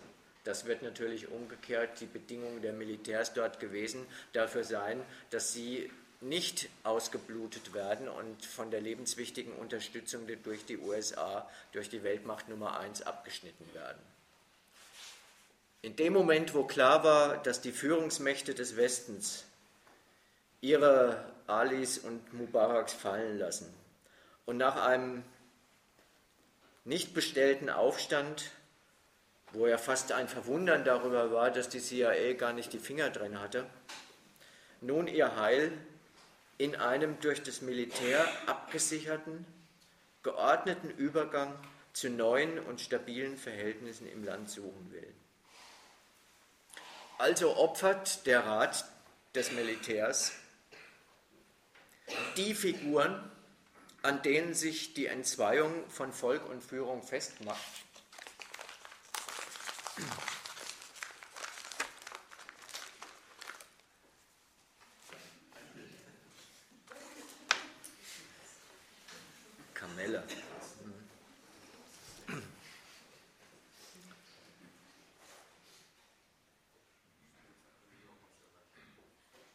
Es opfert die alten Figuren, die bisher für die Einheit von Staat und Volk von oben gestanden hat. Es übernimmt selbst die Macht im Staat, allerdings nur vorübergehend. Das ist, um mal eine Abgrenzung zu machen, nach der einen Seite nicht der klassische Militärputsch, den es ja auch in südamerikanischen, aber auch in arabischen Ländern schon oft genug gegeben hat. Der Mubarak selbst ist quasi durch einen Militärputsch an die Macht gekommen und hat dann sozusagen die politische, die zivile Abteilung davon übernommen in Kumpanei mit den Generälen, die ihn jetzt abgesägt haben. Es ist kein klassischer Militärputsch, sondern das Militär widmet seine Parteinahme für das Volk auftragsgemäß dem übergeordneten Zweck so etwas wie demokratische Verhältnisse auf den Weg zu bringen, also für Verkehrsformen im Umgang des Staats mit seinem Volk zu, zu sorgen, in denen das Volk das Gefühl hat, dass es dazugehört, dass es zumindest nicht unterdrückt wird, dass es allein schon deshalb, weil die Macht demokratisch bestellt wird, gerecht behandelt wird und sich deswegen vielleicht auch letztendlich in seiner Nation mit all ihrer Klassengesellschaft und deren Gegensätzen wieder beheimatet und zumindest halbwegs wohl fühlt. Das Mittel dafür ist eigentlich das Passende, was das Ziel der Parteinahme des Militärs für das Volk ist. Das Mittel heißt, man gibt ihm eine neue Verfassung, auch in anderen Ländern wie im Jemen oder Bahrain, na, Bahrain nicht, im Jemen, äh, in Algerien, in Marokko äh, versuchen die dortigen Könige und äh, Autokraten ihrem Volk mit der Aussicht auf eine neue Verfassung wieder von den Straßen zu bringen. Wenn es sich allerdings so nicht von den Straßen bringen lässt, greifen doch dann wieder die klassischen Mittel von Wasserwerfern bis Panzern. Und mit dieser neuen Verfassung, mit den freien Wahlen, die jetzt in Ägypten und Tunesien stattfinden sollen, erklären die Militärs von ihrer Seite her den Grund allen Protests für erledigt und überflüssig. Sie verknüpfen also ihre Parteinahme für, für, für das Volk mit der Forderung, dass es wieder das Volk seines Staates ist und sich wieder beruhigt und wieder an die Arbeit geht. Die paar Streiks in den Textilfabriken in Ägypten, die ja auch stattgefunden haben zur Unterstützung dieser Demokratiebewegung, bleiben lässt und sich wieder in seine Ghettos zurückverzieht oder in seine Basare oder wo es eben ansonsten seinen zivilen Alltag verbringt. Und das, um jetzt mal wieder die Perspektive zu wechseln, feiern die meisten Protestler als Sieg, den sie erkämpft haben. Und dabei steht für sie die entscheidende Frage, was eigentlich an die Stelle der von ihnen abgesetzten Herrschaften tritt ganz in den Hintergrund. Und man muss sagen, das, was ich jetzt schon andeutete, heißt, die Machtfrage, was tritt an die Stelle der Mubaraks, ist zwar umstritten, aber schon längst nicht mehr offen, seit das Militär die Geschicke der Nation wieder in die Hand genommen hat. Nach innen ergeht von denselben Hautdegen in Uniform, die sich 30 Jahre lang bestens als eine Stütze des Systems Mubarak bewährt und zu dessen, zu deren, nein, zu dessen maßgeblichen Profiteuren gehört haben, an alle maßgeblichen Organe der Interessenvertretung im Lande die Einladung mitzumachen beim Aufbau der Demokratie und damit in erster Instanz am Aufbau von demokratisch formvollendeten Wahlalternativen. Und dafür werden sogar einzelne bisher der Staatsfeindschaft verdächtigte islamische Parteien zugelassen und dürfen sich um die Aufwertung, um ihre Aufwertung zum legitimierten Wahlverein bewerben. Hauptsächlich aber, und das ist eigentlich der Übergang zu der internationalen Dimension dieser Protestgeschichten, hauptsächlich aber erfährt das Militär von den auswärtigen Interessenten an erfolgreicher Demokratisierung, was es für die zu tun und auf jeden Fall zu lassen hat. Die Geldgeber aus den USA an erster Stelle, dann aber auch alle anderen Mächte bieten den neuen Machthabern ihre Hilfe an. Richtig so so ähnlich wie es damals war, als die BRD die DDR angeschlossen hat. Da haben sie auch gesagt, wir kennen uns aus mit Demokratie. Wir zeigen euch, wie es geht. Wir beraten euch, wie man eine Partei gründet, wie man ein Parteiprogramm schreibt, wie man Parteikassen führt, wie man Wähler einseift, dass sie einem die Zustimmung geben und der Gleichung nachhängen, das Wohl der Nation ist bei diesen Parteien in den besten Händen und damit auch das davon abhängige Wohl der Leute und so weiter. Also ein ganzer Tross von Demokratieberatern, nicht nur der Konrad-Adenauer-Stiftung, zieht jetzt nach Ägypten und Tunesien und berät das Militär bei einem sachgerechten Aufbau in Sachen Demokratie. Und das ist bei allem Zynismus in der Tat sehr sachgerecht.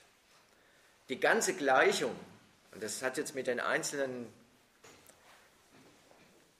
vermeintlichen Formalitäten dieses demokratischen Zirkus gar nichts zu tun.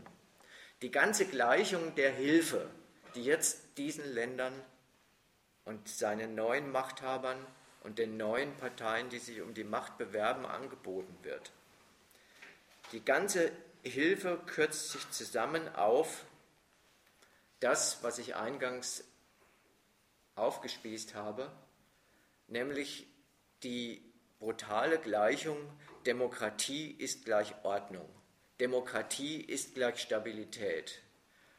Und auch in dem eindeutigen Sinne nicht nur Stabilität im Sinne von Ruhe und Ordnung, sozialer Friede kehrt wieder ein, damit der Staat Staat machen kann und das Volk Volk spielen darf, sondern Demokratie als Codewort für die Herstellung neuer, stabiler, für den Westen nützlicher Ordnungsverhältnisse. Und an dieser Gleichung könnten die Demonstranten lernen, dass sie weder mit dem Obama noch mit Sarkozy noch mit Westerwelle einen neuen Freund gewonnen haben. sondern neue Freunde, wenn man es mal umdrehen will, die an sie den eindeutigen Anspruch erheben,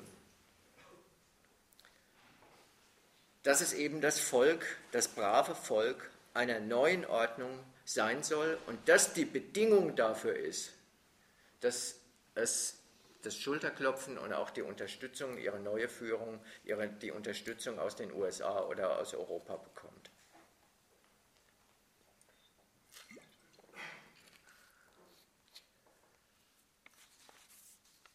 Das wäre jetzt der Übergang zu noch ein paar Bemerkungen. Ich würde sie aber erstmal kurz halten wollen. Wenn es jetzt schon Diskussionsbedarf gibt, können wir auch gleich einsteigen.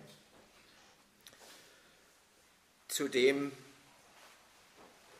was verknüpft der Westen für ein Programm damit, wenn er die bewährten Statthalter seiner Interessen fallen lässt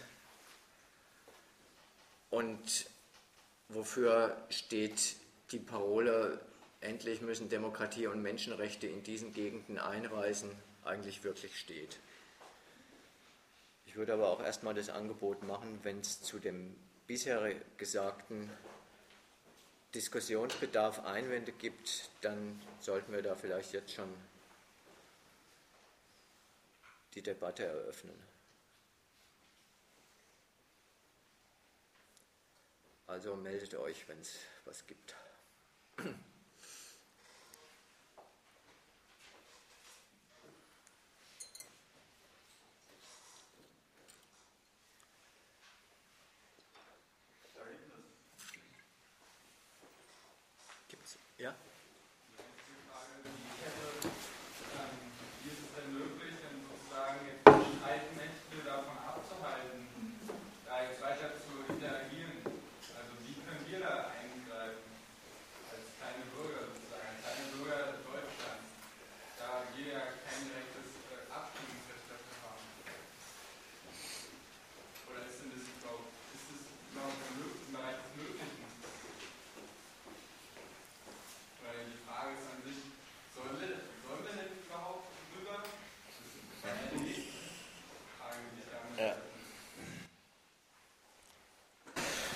Wenn hier Revolution einer Arbeiterklasse, die den Zweck dieser Staaten, die auch dort durchgezogen wird, zu Fall bringen würde, wenn also die Sarkozys, die Merz und Co. davongejagt werden würden, dann könnte man natürlich auch Aufständen in Ägypten oder anderswo helfen. So aber, wo diese Regierungen dort genau das waren, was unsere hiesigen Regierungen, die sich ja hier der Zustimmung der breitesten äh, Bevölkerungsmehrheit erfreuen, äh, haben wollten. Solange wie es so bleibt, äh, wird sich ein Verhältnis, dass äh, die EU sich die Regierungssysteme, die wirtschaftlichen Verhältnisse weiterhin äh, zurechtbastelt, die sie haben will und den unten dort sagt, und dafür müsst ihr aber stabil bleiben, nichts ändern. Da hat ja die EU schon sehr große Fortschritte gemacht, auch schon mit den bisherigen Regierungen. Der Ben Ali war doch der Inbegriff eines Musterkandidaten für die Einbindung eines nordafrikanischen Landes in das, was die EU für sinnvoll erachtet hat. Nach allen Registern, was da nötig ist, was die tun sollen, welche Freiheiten für unsere Konzerne, die äh, unseren Konzern aufmachen wollen, was ein bisschen Konzessionen, äh, die dann kriegen, was sie machen dürfen, worauf sie sich ihr, mit ihrer Wirtschaft zu spezialisieren haben, damit das zu unserer Anführungsstriche EU-Wirtschaft passt das ist doch seit, seit 20 Jahren schon weitgehend durchgezogen worden. Daran, dass das auch weiterhin der Zweck und das Ziel der dortigen Regierung sein soll, äh, daran soll sich laut Merkel nun überhaupt nichts ändern. Und das Schlimme ist, solange sich ägyptische oder andere nordafrikanische Volksmassen nichts anderes einfallen lassen, als eine neue Regierung sich herbeizusehen, die dieses nationale Projekt besser umsetzt, wäre es ja auch nicht auf sonderlich äh, viel Politikzweige gekommen.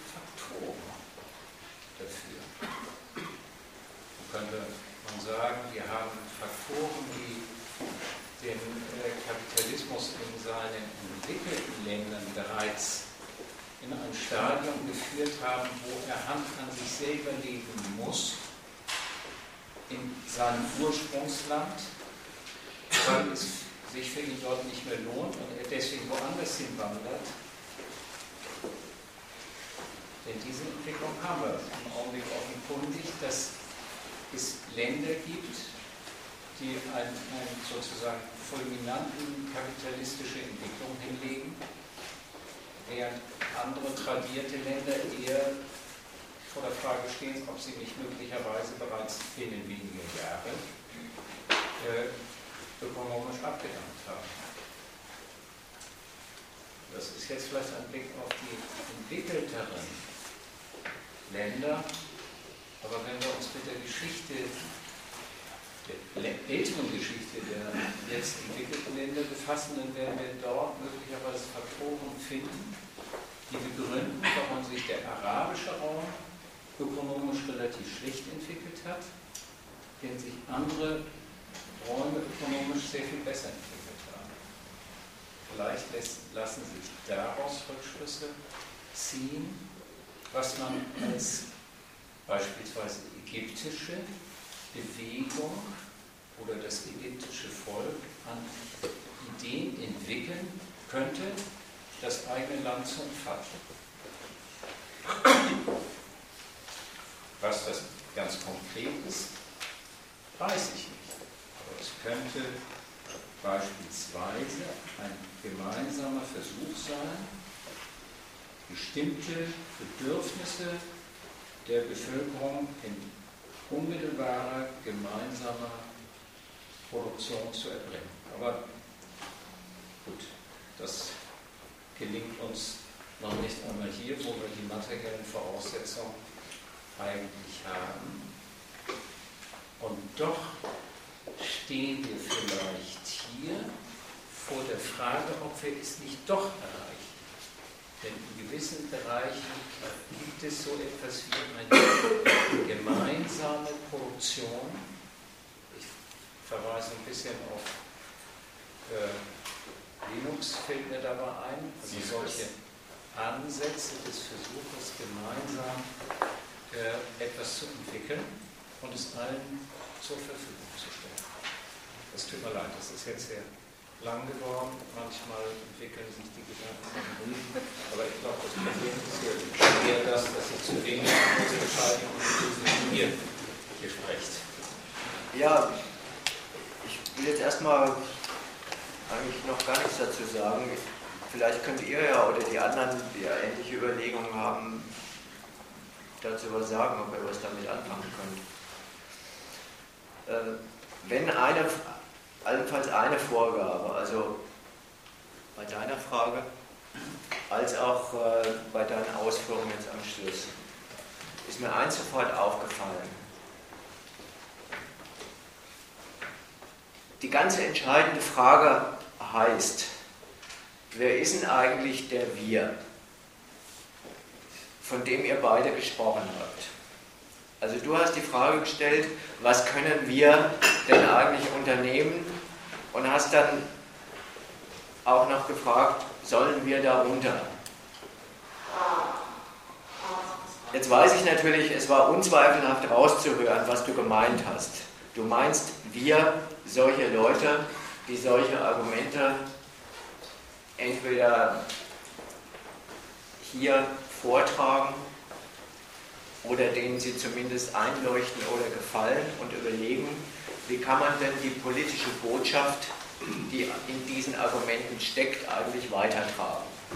Also meinst du Leute, die sich als Multiplikatoren von Argumenten verstehen, die sagen, was kann man denn jetzt eigentlich angesichts dessen machen, was jetzt die Lage ist, von der wir jetzt gesagt haben, eigentlich können die Leute, die da diese Protestbewegung gemacht haben, mit dem, was sie erreicht haben, nicht zufrieden sein.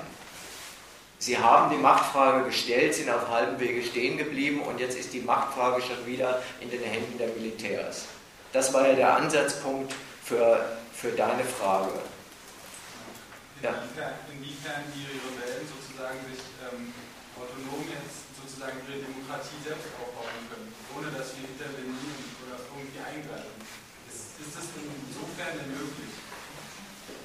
Wenn hier jetzt gar keine Unterstützung geben also hier als EU oder als Europa, ist es möglich, dass sie sich alleine von dieser sogenannten neuen Diktatur der Demokratie befreien können, also dass sie sozusagen ihre Basisdemokratie für sich schaffen, ohne das Eingreifen von westlichen Staaten? Ist das möglich? Oder ist, ist das zu beantworten? Und dann die nächste Frage, ja. inwiefern, also ich fand den Vortrag wirklich extrem gut, inwiefern können wir mit diesem Wissen weitergehen? Weiter als diesen Raum hier. Weil, also, wenn etwas in den Nachrichten gesendet wäre, das würde auf alle Fälle viel mehr sozusagen bringen. Also ich finde es wunderbar, dass es hier so stattgefunden hat, aber es darf nicht in diesem kleinen Raum bleiben. Also dieses, dieses Gedanken. Okay. Gibt es, äh, ja. Also, also die, die, die Deutschen, die Mittel dazu haben, äh, dort etwas zu tun. Zum Beispiel unsere Regierung, die tut das ja anscheinend auch. Die Deutschen wie wir, die keine Mittel dazu haben, können es nicht. Das ist ganz einfach. Was willst du denn machen? Ja, ja was tun die denn genau? Das weißt du nicht, so gut bin ich nicht informiert. Das, muss man jetzt, glaube ich, aber auch wirklich differenzieren. Darauf wollte ich ja hin. Es, also, du hast jetzt unter der Hand am Ende doch wieder ein bisschen von einem anderen Bier gesprochen. Weil, na, gerade wo du gesagt hast, äh, sollen wir da runter? Die ist doch auf jeden Fall bekannt, äh, wir sind gerade darunter. Nämlich mit, äh, auch wenn Deutschland nicht dabei ist, zumindest die anderen europäischen NATO-Staaten und die USA sind gerade an einen von ihnen ausgeguckten Brandherd dahin und sagen, wir exportieren Demokratie mit Bombern. So, das ist sozusagen das extreme andere Sagen, das wirkliche Wir. Also die Nationen der Staaten stellen sich auf den Standpunkt, sie entscheiden darüber, von wem und vor allem wiederum wofür diese Völker in Libyen, aber auch in anderen Nationen regiert werden. Sie weisen ihnen praktisch ihre Rolle zu. Jetzt sagst du, die Seite des Wirs, die regiert wird, hier wie dort unten, haben keine Mittel in der Hand. Das stimmt, das ist ja auch so vorgesehen. Das macht ja gerade ein Volk aus, dass es ohnmächtig sein soll gegenüber den Sachzwängen der Macht, denen es gehorchen äh, soll. Das ist auch etwas. Also ich habe ja ein paar kritische Bemerkungen zum Verlauf dieses Protests gemacht und wo er schließlich gelandet ist. Das ist niemandem von den diesen Leuten vorzuwerfen. Und wenn wir mit unseren Argumenten dort unten wären, hätten wir zunächst mal genau die gleichen Feinde und natürlich genau die gleiche Furcht, dass jede, dass jede Unzufriedenheit, die geäußert wird und womöglich noch mit solchen Argumenten versehen wird, die du gut findest, genauso zum Objekt der Gewalt des dortigen Staats werden, genauso wie ja, die eigenen Herren. Wenn die, erfahren, wenn die erfahren hätten, bei diesen Bewegungen, da spielt eine kommunistische Partei eine große Rolle, oder das sind die Muslimbrüderschaften, die eine ganz andere Feindschaft zum Westen verfolgen, federführend dabei, dann hätte auch der Protest in äh, Ägypten und Tunesien den Zuschlag seitens des Westens niemals bekommen, weil sie selber Furcht haben müssten, dass dann eine andere Revolution stattfindet, als die, die jetzt stattgefunden hat. Die, eine solche soziale Revolution ist nämlich nicht mit Demokratie zu befrieden. Dann weiß jeder, ihr spinnt wohl. Ihr, wir demonstrieren dagegen, wie es uns geht. Und ihr wollt uns damit abspeisen, dass wir andere Herren wählen dürfen? Ja, ein solches, wie sagt man da, Bonbon, wäre doch eine Bewegung, die weiß, dass Demokratie nicht das ist, was ihr in erster Instanz zum Leben fehlt. Überhaupt nicht zu verabreichen, also auch nicht zu beruhigen damit. Und damit bist du schon ein bisschen dabei zu sagen, das einzige Mittel darin besteht, also dass die ohnmächtigen Massen haben oder ihre die Leute, die sie unterstützen wollen, besteht darin, dass sie mit dem Brechen der Machtfrage wirklich ernst machen und nicht nur dem Personal, sondern der Staatsräson, für die dieses Personal einsteht, den gar ausmachen. Oder sagen wir es mal weniger äh, dramatisch, versuchen, die Gefolgschaft aufzukündigen. Genau daran hat es ja bisher dort wie hier gefehlt. Das, was du am Anfang der Protestbewegung zugeschrieben hast, dass sich der Benutzung für die geltenden Zwecke widersetzen würde. Das war sehr viel Hoffnung und sehr wenig beschreibende Realität. Wenn das tatsächlich der Fall wäre, dass es dort wie hier Massenbewegungen gäbe, die sich der Benutzung sowohl der ausgebeuteten Volksmassen Nordafrikas wie der hiesigen äh, Arbeiter äh, auf ihre Fahnen geschrieben hätten, dann wäre es schon ganz anders. Das ist ja gerade das Schlimme. Solange in der Tat diese Wir, die hier das äh, Sagen haben, herrschen und sich darauf stützen können, dass fast die gesamte Volksmannschaft diese Zwecke teilt und sich für sie zur Verfügung stellt und damit denen die Macht gibt, die sie dann auch im Mittelmeer und Nordafrika umsetzen können, solange schiebt sich dort natürlich relativ wenig. Insbesondere natürlich, wenn insbesondere dort auch unten niemand ist, der sich diesen Zwecken wirklich widersetzen will, der das sich aufs Programm geschrieben hat.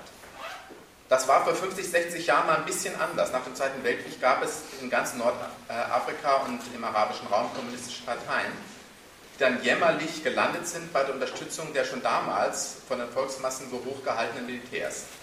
Gamal Abdel Nasser ist so an die Macht gekommen als äh, fortschrittlicher Nationalist, der sich unter anderem auf der KP stützen konnte. Und was war das Erste, was der Typ gemacht hat? Streikende Arbeiter am nächsten Laternenmast aufknüpfen und die KP äh, bis zum letzten Mann in die Gefängnis schmeißen.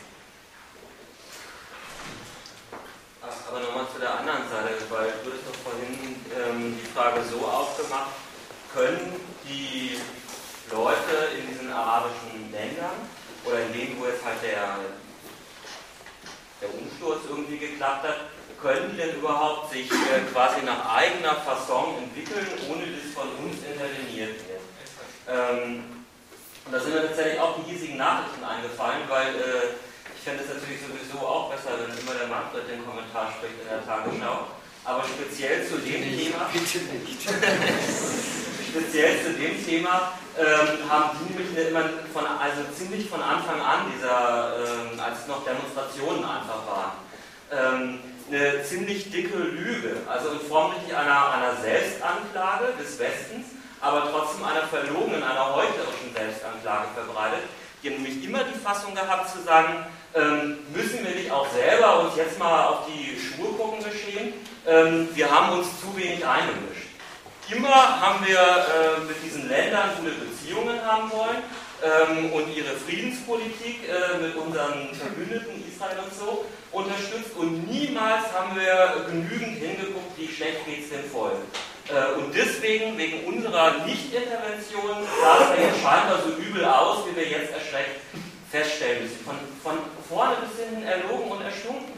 Erstens stimmt es nicht, dass irgendeiner weder in der Öffentlichkeit noch der Politik nicht gewusst hätte, wie es in Ägypten aussieht. Aber vor allem stimmt es auch nicht, das Bild, das da gezeichnet wird. Der hätte im Prinzip ein Regime für sich, sein Regime, sein System betrieben und der Westen hätte sich da nicht eingemischt. Die, das, das Gegenteil ist wahr. Diese Regimes, sowohl die, die Personage, die da äh, regiert, als auch deren Politik sind die vom Westen bestimmten äh, Regimes gewesen. Das sind die Ergebnisse der Einmischung des Westens gewesen. Ähm, wer regiert mit welchem Programm vor allem, nach innen und nach außen? Das waren die Vorgaben der hiesigen Staaten. Mit wem ist Frieden zu schließen, mit wem darf man sich nicht verbünden. Ähm, wie äh, ist mit dem Eigentum umzugehen? Welche Maßnahmen gegen Volksarmut, vielleicht auch nur aus dem Gesichtspunkt der äh, Befriedung nach innen, sind okay, welche nicht? Welche äh, Sorten von Denken im Land äh, darf man unterstützen, welche nicht auch ein Diktator sein muss, der an der Spitze steht? Das war vom Westen äh, so gewollt, erstens, also erst zeitlich gesehen, gegen kommunistische Bestrebungen oder zumindest welche, die sich mit dem Osten verbünden wollten, dann gegen islamische Bestrebungen, weil die Denke dann nicht mehr gepasst hat. Also von, von, von vorne bis hinten ist, ähm, ist der Westen doch ständig interveniert gewesen in diesen Gegenden. Auch für die jetzige Bewegung stimmt es. Ähm, über deren Schicksal ist insofern entschieden, ähm, wenn man auf den Westen guckt, durch seine Intervention, dass da nichts anderes äh, rauskommen darf, dem Programm nach, als das, was die Regierungen vorher gemacht werden. Dann halt gewählt, statt von einem, der das, äh, der das einfach aus Gewohnheit als Diktator übernimmt. Also, das war doch wirklich die Ansage, ja, wir unterstützen das schon sehr gerne, diese Freiheitsbewegungen. Bedingung ist natürlich, erstens an der Außenpolitik darf sich nichts ändern. Die Verträge müssen eingehalten werden, die Stellung zu äh, Israel muss gleich bleiben. Zweitens, äh, ja, die, die, Handelsbeziehungen müssen natürlich gleich bleiben, das sind doch wichtige Lieferländer. Drittens, an den Eigentumsverhältnissen darf sich auf keinen Fall irgendwas ändern, das ist ja wohl eh klar. Äh, und viertens, also an deren eingerichteten Wirtschaft, also da muss, äh, also an sämtlichen sozialen, wirtschaftlichen Verhältnissen im Land, da darf aber auch nichts miteinander kommen. Der Suezkanal, so wichtig ist er für uns. Da muss weiter alles frei durchfahren können wie bisher. Ähm, die Pyramiden, ja, die, ähm, die Hotels, die Hotels da, die man den Eigentümer wechseln. Geschweige denn Sachen miteinander kommen beim, beim Hinfliegen dahin. Und alles immer mit dem Tenor äh, für uns wichtig. Also da merkt man, die machen auch immer den, ähm, die, die gleiche verlogene Masche. Also irgendwie die Leute hier, das Volk hier, ähm, gewisse Interessen hätten, Lebensinteressen. Äh, die sind jetzt in Ägypten berührt und deswegen äh, treten wir jetzt in freundschaftlichen Kontakt mit den Ägyptern, ob man weiter äh, auf freundschaftlicher Basis miteinander gut auskommen kann und die Pyramiden weiter zur Besichtigung stehen. Nichts davon stimmt. Also für keinen von uns ist der Suezkanal wichtig. Wichtig ist er für, äh, wenn man schon diese Sprache wählen will, die kleine Clique und Elite, die hier herrscht. Äh, weder für dich noch für mich. Ob jetzt der Fremdenführer an den Pyramiden Kommunist oder Islamist ist, kann einem auch egal sein. Wenn man nicht hinfliegen kann, äh, entgeht einem kein Lebensbedürfnis. Das, das wir, für das das wichtig ist, ist immer nur die Interessen von der Politik und dem Standort hier. Und die intervenieren in einer Tour nach wie vor. Ja, und man äh, muss vielleicht bei der Frage, ist es möglich, ohne Hilfe zur Demokratie, dass wir selber Demokratie aufbauen? wenn man sich die Frage selber durchdenkt, das ist jetzt auf der einen Seite in dem dass es bei der Hilfe zur Demokratie oder die Gleichsetzung auch erläutert worden und nichts anderes geht auf der einen Seite als die Tauglichkeit der, von Ägypten, wie auch in Tunesien, für alle dort schon geheimateten westlichen strategischen und ökonomischen Interessen weiter aufrechtzuerhalten. Wenn jetzt Hilfe zur Demokratie gemacht wird, dann äh, ist es irgendwie ein bisschen verkehrt, sich das noch quasi äh, ein bisschen was Schlechteres als das, was ich mir als schönes und eine Basisdemokratie denke, zu denken. Wenn jetzt Hilfe zur Demokratie stattfindet, dann finden Projekte statt, die heißen als erstes, es braucht einen Parteienaufbau. Da kennen die sich nicht aus. Was heißt Parteienaufbau? Dafür werden keine Sozialkunde-Hilfsbücher studiert und ins Ägyptische übersetzt. Das wahrscheinlich sowieso. Da ist durchaus das Interesse vorhanden. Bei einer neu zu rekrutierenden politischen Elite durch den Aufbau selber A, dort Einfluss darauf zu nehmen, dass A, wieder die Interessen des Westens oder auch die konkurrierenden europäischen und USA-Nationen verankert sind. Zweitens aber, dass man eben auch einen Fuß drin hat, in dem wie eben so ein Staatsummodelungsbau, und das wird es erstmal. Ein Ummodelungsprogramm nach dem Kriterium, äh, äh, die Herrschaft der Mubarak-Partei und der Staatsgewerkschaft wird äh, äh beschränkt, bis äh, Personal abgewechselt, wie man in diesem ganzen Aufbau einer neuen Herrschaft sich implementiert. Das ist der Inhalt von, was so generös daherkommt, als Hilfe zur Demokratie. Also deswegen finde ich die Überlegung, äh, äh, zu sagen, ja, das ist vielleicht ein ganz so schönes, die ich mir als Basisdemokratie vorstelle, aber wäre es überhaupt möglich, ohne dass, dass, dass es diese Hilfe gibt, äh, dann liegt so den Fehlschluss auf, dass, dass du dir nicht klar machst, warum, wie und worin hier beim Aufbau von Ägypten und Tunesien mitgemischt. Also ich, äh, da wird ja das Wort Hilfe äh, äh, nicht mehr so freundlich über den Lippen kommen. Äh, das würde ich erstmal zu, zu Hilfsüberlegungen sagen.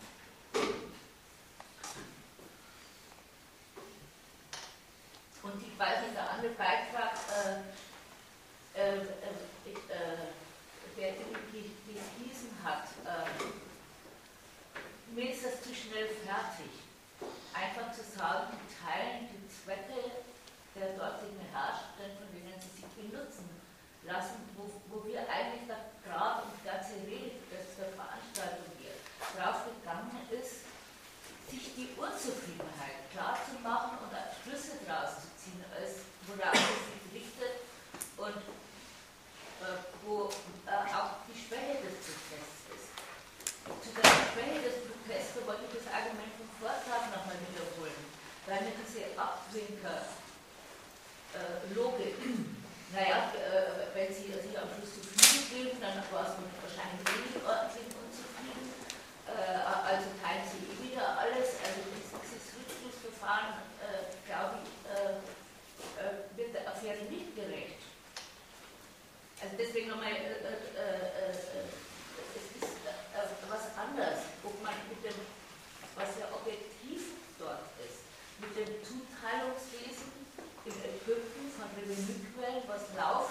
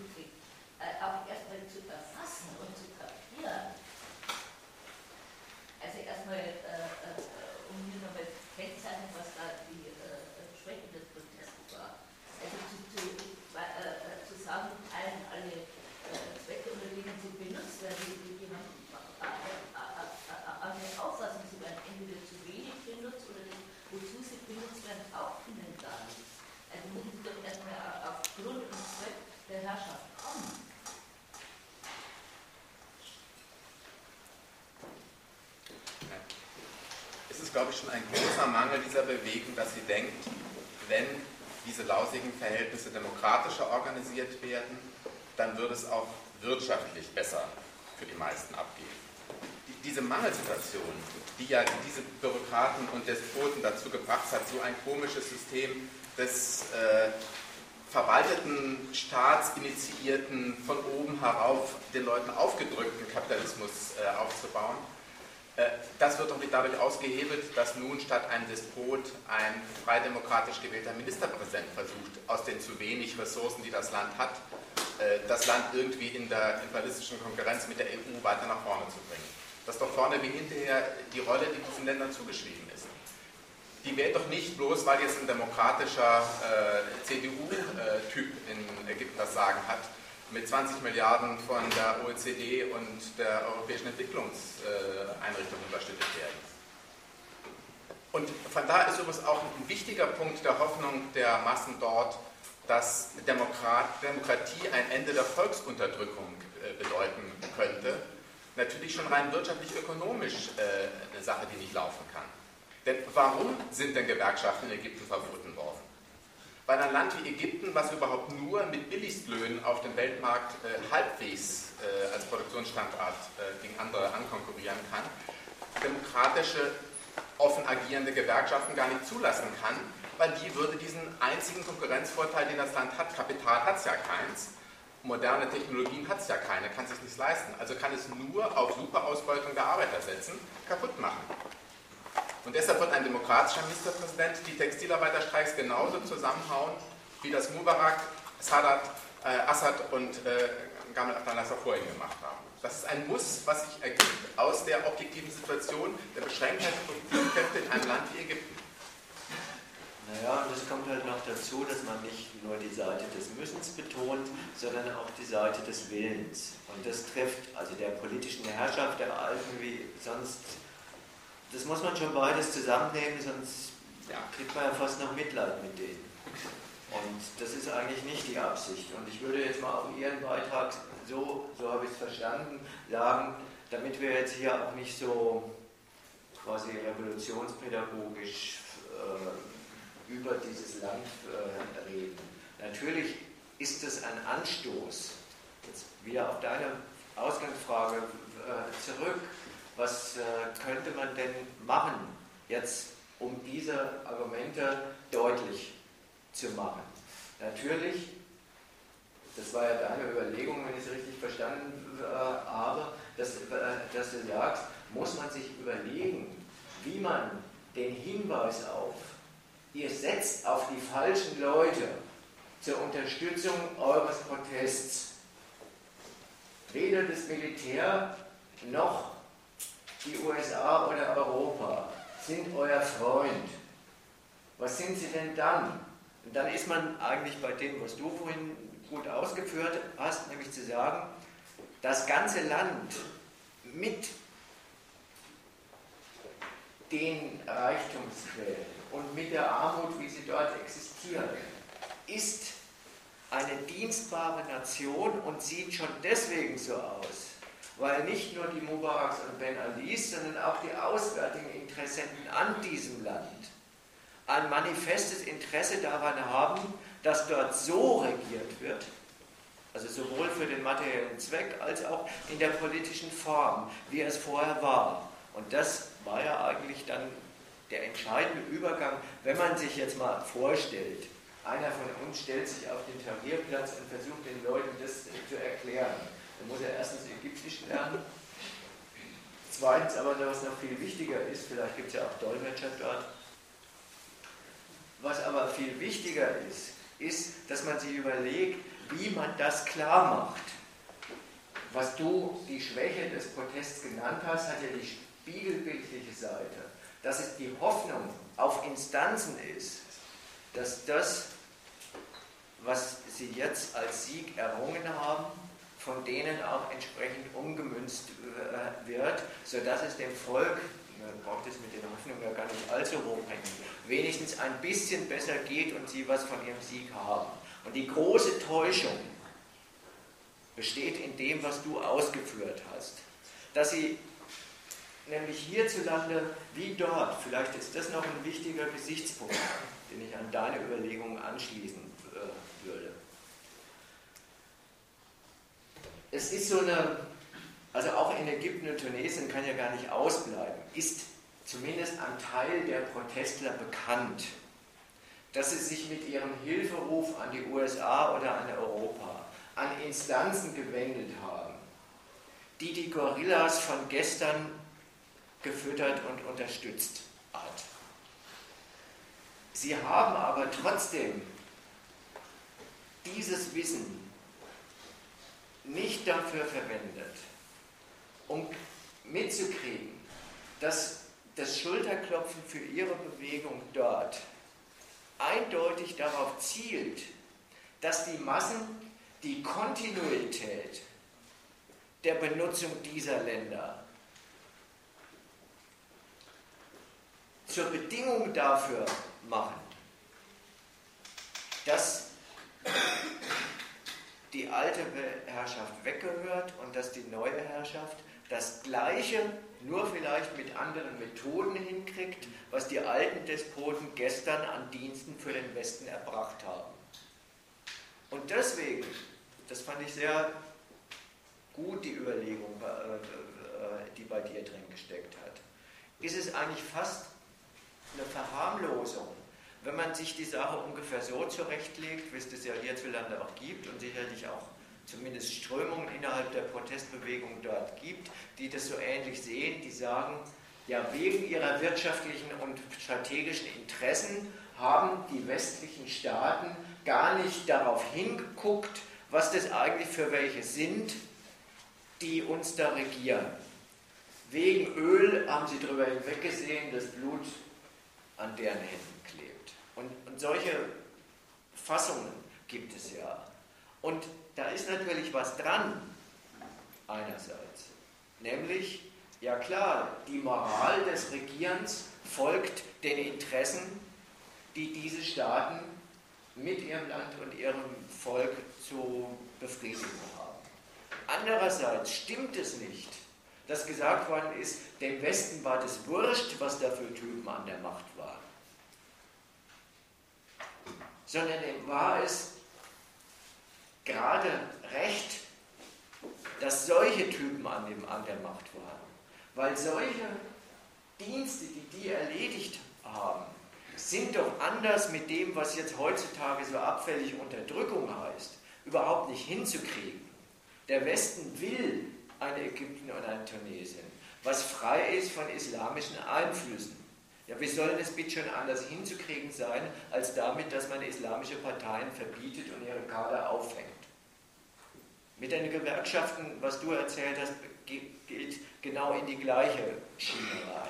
Also ist es mindestens so, dass diese Fassung, die haben da weggesehen, überhaupt nicht stimmt und deswegen stimmt es auch nicht, dass sie sich jetzt eigentlich unter einem völlig neuen Gesichtspunkt einmischen würden. Auch die Kategorie der Einmischung trifft den Bezug des Westens auf diese Länder nicht, weder für gestern noch für heute und morgen. Weil diese Länder durch die praktizierte Brille des Westens gar nichts anderes sind als Dienstleister Nationen an den jeweiligen Interessen der Weltmächte. Dafür, danach, ob sie diesen Dienst leisten oder nicht, werden sie beurteilt. Danach werden sie entweder gefördert oder befeindet. Also die Andeutung, die ich am Anfang zu Libyen gemacht habe, dass Libyen in dem Sinn ein Fall ist, liegt ja nicht darin, daran, dass das Volk sich dort groß was anders denkt, sondern es liegt daran, dass die Herrschaft sich diesem, Gaddafi sich diesem Anspruch von außen entzieht und sagt, ich nehme mein Militär dafür her, um diese stromlinienförmige Zurichtung für die Erfüllung der Interessen des Westens zu verweigern und erst recht, nachdem die mich von außen absägen wollen. Dann ist auch die Konsequenz, dass er dann gegen sein eigenes Militär, gegen abtrünniges Volk oder Sezessionsbewegung, oder eine Mischung aus beiden, einsetzt. Eine konsequente Art, Art und Weise, wie der Gaddafi sein Land und das, was er von ihm will, gegen den Anspruch des Westens verteidigt, dass äh, seine Regierung weggehört, weil mit ihm die Dienste für den Westen gar nicht zu haben sind. Äh, ich will nur ganz kurz die, die Klammer machen. Wir müssen jetzt nicht über den Sonderfall Libyen ähm, äh, ausführlich äh, reden, können wir natürlich auch machen. Wir haben uns aber, weil das sowieso alles nicht auf einem Termin unterzubringen, ist auch äh, überlegt, dass wir den nächsten Roten Freitag, den wir ja hier einmal im Monat machen, im Beiz, dass wir den für das Thema Libyen und eben vor allen Dingen Krieg der NATO gegen Libyen reservieren, weil da gibt es noch ganz andere Sachen zu klären, die jetzt heute wirklich nicht alle auf einer Veranstaltung unterzubringen sind. Das ist äh, am 8. April um 18 Uhr in Weiz. 18.30 Uhr. Bitte? Das ist am 8. April in Weiz um 18.30 Uhr und äh, die Fortsetzung für, für, Leute auch von der Debatte zu Ägypten und so weiter ist den meisten eh bekannt am 1. April in der Wachstumsmode zum ersten Stock auch 18.30 Uhr. Und den Wo es beim Ansagen sind, handelt auch von einem Thema, da gibt sich das jetzt. Ja. Also das war sozusagen der formelle, aber nicht unwichtige Teil, wo, es noch weitergeht. Jetzt war hier eine Meldung und dann bist du dran. Entschuldigung, er, er hatte sich vorher gemeldet und dann bist du gleich dran.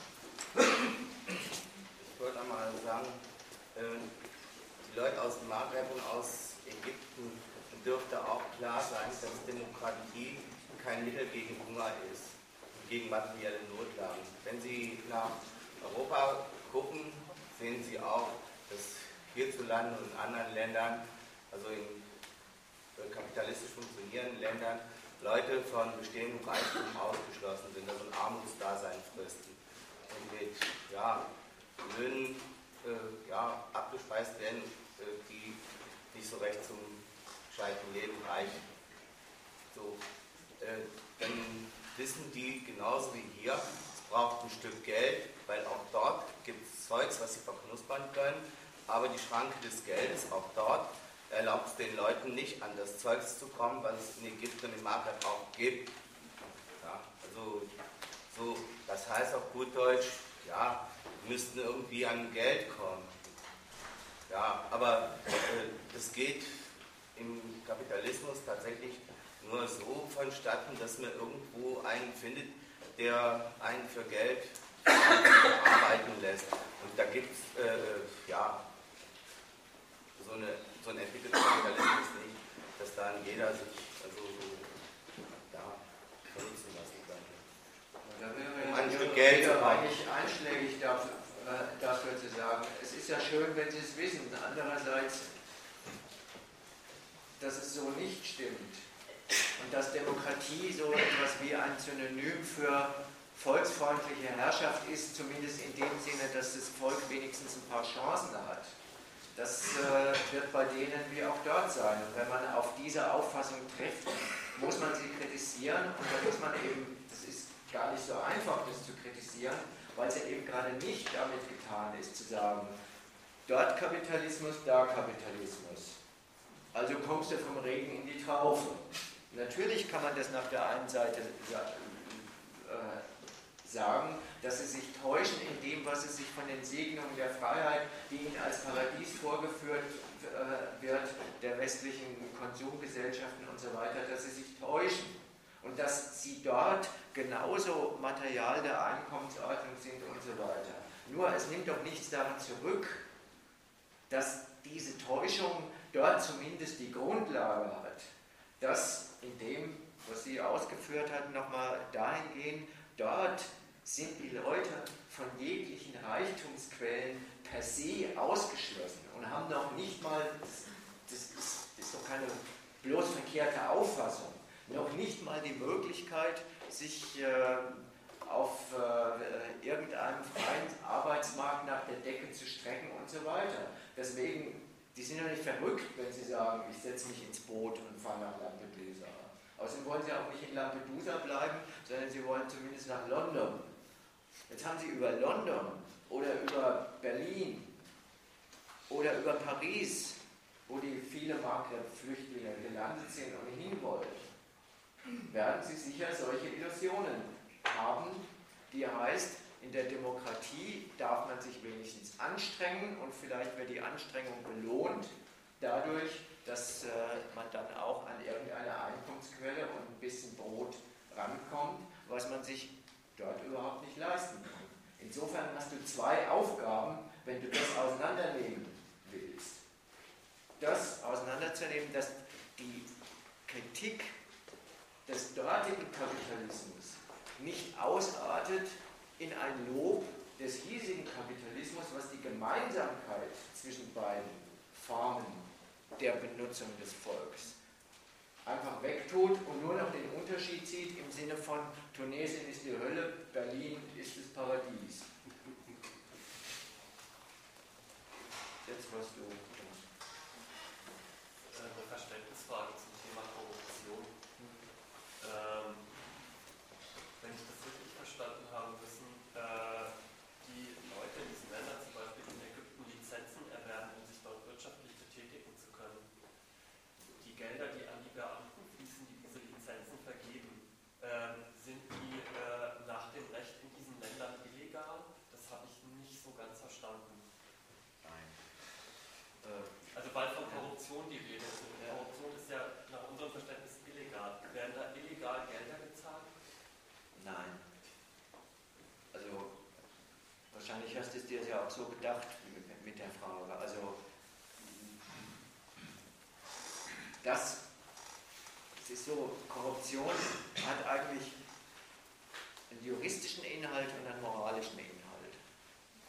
Juristisch betrachtet ist Korruption zunächst mal überall zu defin- definiert als eine illegale Handlung, nämlich Vorteilsannahme durch Verantwortungsträger des Staats, die gar nicht im staatlichen Sinne ist, sondern in die private Tasche. So, das ist bei der Korruption in Köln, bei der U-Bahn, genauso wie bei der Bestechung in Kairo. Also natürlich versucht wird, das wird es immer zu, weil es dort wie hier eben dieser Widerspruch ist. Menschen mit Privatinteressen entscheiden äh, über die Vergabe von Konkurrenzpositionen. Ist es überall ein Straftatbestand, wenn aus privaten Erwägungen die Entscheidung für oder gegen einen Bewerber fällt? Insofern hast du, also sprichst du das an zu sagen, in diesem gesetzesmäßigen Sinne ist es keine Korruption, was da äh, stattfindet. Das wird dort schon auch stattfinden, dann ist es aber halt illegal im Fall für die Geschäfte, äh, die Gerichte. Äh, im, Im moralischen Sinne und in dem Sinne, im, im politischen Sinne da auch, habe ich es ja deswegen zitiert, um zu, äh, um zu sagen, natürlich macht sich dieser Protest fest, dass dort ohne eine Lizenz überhaupt nichts geht, weil alles über den Staat geht. Und derjenige, der darüber entscheidet, ist eben das Militär oder äh, der jeweilige Arbeitgeber. Und der Arbeitgeber ist halt nicht ein privat konkurrierender Kapitalist, äh, äh, der dich einstellt oder auch nicht einstellt, sondern äh, das ist der Staat selbst. Das, da findet Kapital und die politische Entscheidung über Lebenschancen in Personalunion statt. Und deswegen kommt ja der Eindruck auf, zunächst mal zu Recht, dass Sie sagen, ohne die Möglichkeit, einen solchen Beamten zu überzeugen, nämlich mit Geld, komme ich zu gar nichts. Mit legal bezahltem Geld. Ja. Und das wird dann als Korruption bezeichnet. Ja. Okay, also die keinen Strafbestand darstellt. Ja. Okay. So, jetzt wollen wir ja aber kein juristisches Seminar hier machen und sagen, ist das jetzt legal oder nicht, sondern die, wichtig ist es ja dafür, wenn Sie sagen, das ganze System ist korrupt und sich dagegen wenden, dann ist das so ein Absprungpunkt dazu, wo Sie dann doch an so etwas denken, äh, wie wenn die Staatsbeamten nicht korrupt wären, dann wäre es mit, mit, den Chancen äh, für die breite Masse viel besser bestellt. Und das ist ein, eine Auffassung, vielleicht auch nur eine Hoffnung, die die Öffnungsklausel zu solchen Forderungen und Überlegungen hat, die wir jetzt hier als ein sachfremdes Ideal über Demokratie gekennzeichnet haben. Nämlich, dass es heißt, an die Stelle der Günstlingswirtschaft für wenige muss eine Herrschaft treten, die dem ganzen Volk zugeneigt. Und da tritt das Verfahren der Zulassung oder des Ausschlusses ganz neben die politische Ökonomie, aus der dieses Zuteilungswesen hervorgeht und nimmt gar nicht das System in dem politökonomischen Sinne ins Visier, sondern nur diese Leute, die äh, sich den ganzen Reichtum in Form von Backschicht äh, unter den Nagel reißen. Das ist die Öffnungsklausel. Dafür gibt es keine Notwendigkeit, aber man weiß, wo es herkommt und noch schlimmer ist eben, noch fataler ist eben, wo es hinführt. Nämlich, dass es man dann doch sich Vorstellungen macht über mit einer besseren Herrschaft, die nicht korrupt ist, fahre ich besser. Das heißt, nicht korrupt bedeutet in dem Fall, wenn die Lizenzen äh, anders verteilt werden würden. Die anders verteilt werden würden. So, da muss man wirklich dann die Rückfrage stellen, greift es nicht in dem Sinne zu kurz, dass man mal fragt, dass du keine Revenuequelle hast, hat vielleicht was damit zu tun, dass es, wie, wie es mit den Revenuequellen im Land überhaupt so steht. Also das war doch deine Überlegung, oder so würde ich das, würde ich das nehmen, dass man sagt, so, jetzt guckt man sich diese spezielle Ökonomie an und sagt, das geht hervor aus dem, wie da der Kapitalismus, äh, äh, wie da der Kapitalismus gemacht wird. Und jetzt denken Sie sich sozusagen, Kapitalismus als Chancen für alle, ist das, ist der Hebel, wie es den Leuten äh, dann doch besser ginge. Und schon, schon ist es zumindest vereinbar mit lauter verlogenen Glanzbildvorstellungen von Kapitalismus und Demokratie als Gelegenheit für die Leute, ihr Glück zu machen. Und das hängt dann natürlich, da haben Sie wieder recht, vollkommen entscheidend daran, wenn du das Pech hast, dass du dein kapitalistisches Glück in Tunesien oder in Ägypten machen musst, dann hast du als Privatmensch gar keine Chance. Deswegen ziehen sie auch privat den Schluss, dass sie sich äh, auch noch nach der Revolution, die dort stattgefunden äh, hat, in diese Nussschalen setzen und äh, ihre Heimat wechseln wollen.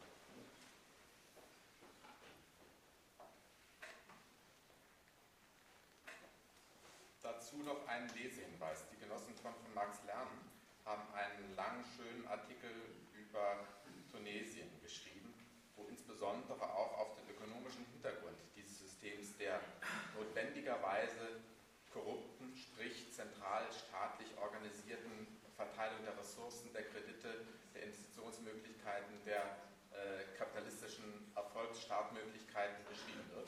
Und insbesondere auch sehr ausführlich beschrieben haben, ja schon seit ungefähr 25 Jahren ganz massiv sich alle diese Maghreb-Länder äh, zurechtgemacht hat, damit sie als äh, Anlagesphären für europäisches Kapital, als Absatzmärkte für deutsche Konzerne und in zugelassenem Maße als äh, sich selber irgendwie schon ein bisschen entwickeln können dürfende Staaten äh, hingebastelt hat. Kommt dann das Ergebnis heraus, dass ein Land wie Tunesien auf einmal Hungersnot hat, weil halt die gesamte Landwirtschaft auf EU-Exportorientierung hin umgestellt worden ist und der blöde Gedanke, gibt es überhaupt genügend äh, Getreideanbau, damit die Leute nicht verhungern, weil ökonomisch äh, völlig unerheblich eben äh, abschlägig beschieden worden ist. Was von Umlassbestimmungen geredet? Dieser Artikel ist äh, Marx Lernen äh, erschienen. Eine Webseite, die von den nordrhein-westfälischen Genossen gemacht wird. Das heißt, es steht im Internet. Es steht im Internet, ist runterladbar.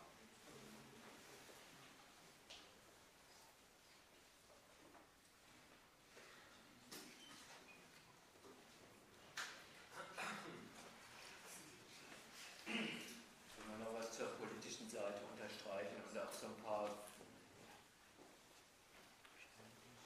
also im Sinne von, es sollte ja so eine Gegendarstellung sein gegen diese, diese Vereinnahmung dieser Bewegungen und das Schulterklopfen, was sie erfahren, wofür erfahren sie es eigentlich und also ich will zumindest noch einen kleinen Hinweis machen, dass dieses Schulterklopfen eine extrem widerliche Seite hat. Nur damit man das vielleicht auch noch äh, abgrenzen kann zu dem, was man alles darüber gelesen hat, so unter dieser Überschrift Freiheitsdämmerung äh, im Morgenland. Also das hat schon so seine feuilletonistischen Seiten, die sich eigentlich über die Härte des Inhalts sowieso darüber hinwegtreten und eigentlich gleich bei dem landen, was ich am Anfang gesagt habe, so als geht es um so etwas wie politische Kultur auf, äh, auf der Welt. Also es gibt ein Zitat aus der Süddeutschen, damals als es in den Tarier, auf den Tarierplatz rundging und da berichten sie so, als wären sie dabei gewesen, vielleicht waren sie auch dabei. Aber auf jeden Fall das, was die da schreiben, hat da nicht stattgefunden, das hat nur in dem Hirn eines SZ-Reporters stattgefunden. Also es sind ein paar, ist noch ein Hinweis auf die verzerrte Wahrnehmung, wenn man sich diesen Parolen, äh, es geht dort um Freiheit, anschließt. Also er schreibt, manche sprechen bereits von der Freien Republik Tahrir, vielleicht ist das einfach das echte Ägypten die offene Sprache, die Plakate, die Wandzeitungen, alles ohne Zensur, Zeltstadt, die Musik, das Getanze, die Armen und die Reichen, die vorübergehend klassenlose Gesellschaft feiert. Und da muss man schon sagen, also solche Kommentare, ja, die haben in der Tagesschau und in der Süddeutschen ihren Platz. Und in dem ganzen Zynismus, was man damit eigentlich ausspricht, wenn man sagt, die vorübergehend klassenlose Gesellschaft, das gefällt uns. Also der Mann hat sie nicht alle an der Waffel, das kann man nicht anders sagen. Der sagt genau das, was wir jetzt versucht haben, so ein bisschen aufzuspießen, was ist der Mangel an dem Protest, wie er die Machtfrage behandelt. Der zum Anlass für sein Schulterklopfen und sagt, da finden sich die unterschiedlichsten sozialen Charaktere von einem ägyptischen Handyunternehmer bis hin zu einem Slumbewohner. Auf dem gleichen Platz haben die gleiche Forderung, sagen Mubarak muss weg und Demokratie muss her. Und feiert die vorübergehend klassenlose Gesellschaft um sie hinterher zu beglückwünschen, dass sie in ihre aktuelle Klassengesellschaft wieder zurückgehen, und zwar jeder an seinen Platz, und alle damit bedient sind, dass jetzt in Ägypten frei gewählt werden darf. Und das ist schon äh, eine extrem äh, harte Botschaft, die den Leuten da äh, erfüllt den Tatbestand der Verarschung. Andererseits ist diese Verarschung absolut nützlich und notwendig, weil sie genau so zu nützlichen Idioten der Interessen des Westens an diesen Ländern und an diesen äh, Aufständen erklärt werden.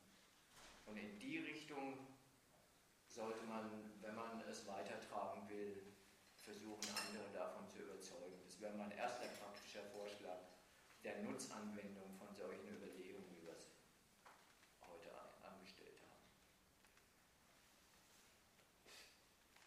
Kann ein Schlusswort sein, muss aber nicht. Hat aber schon Verdacht zurückgekommen.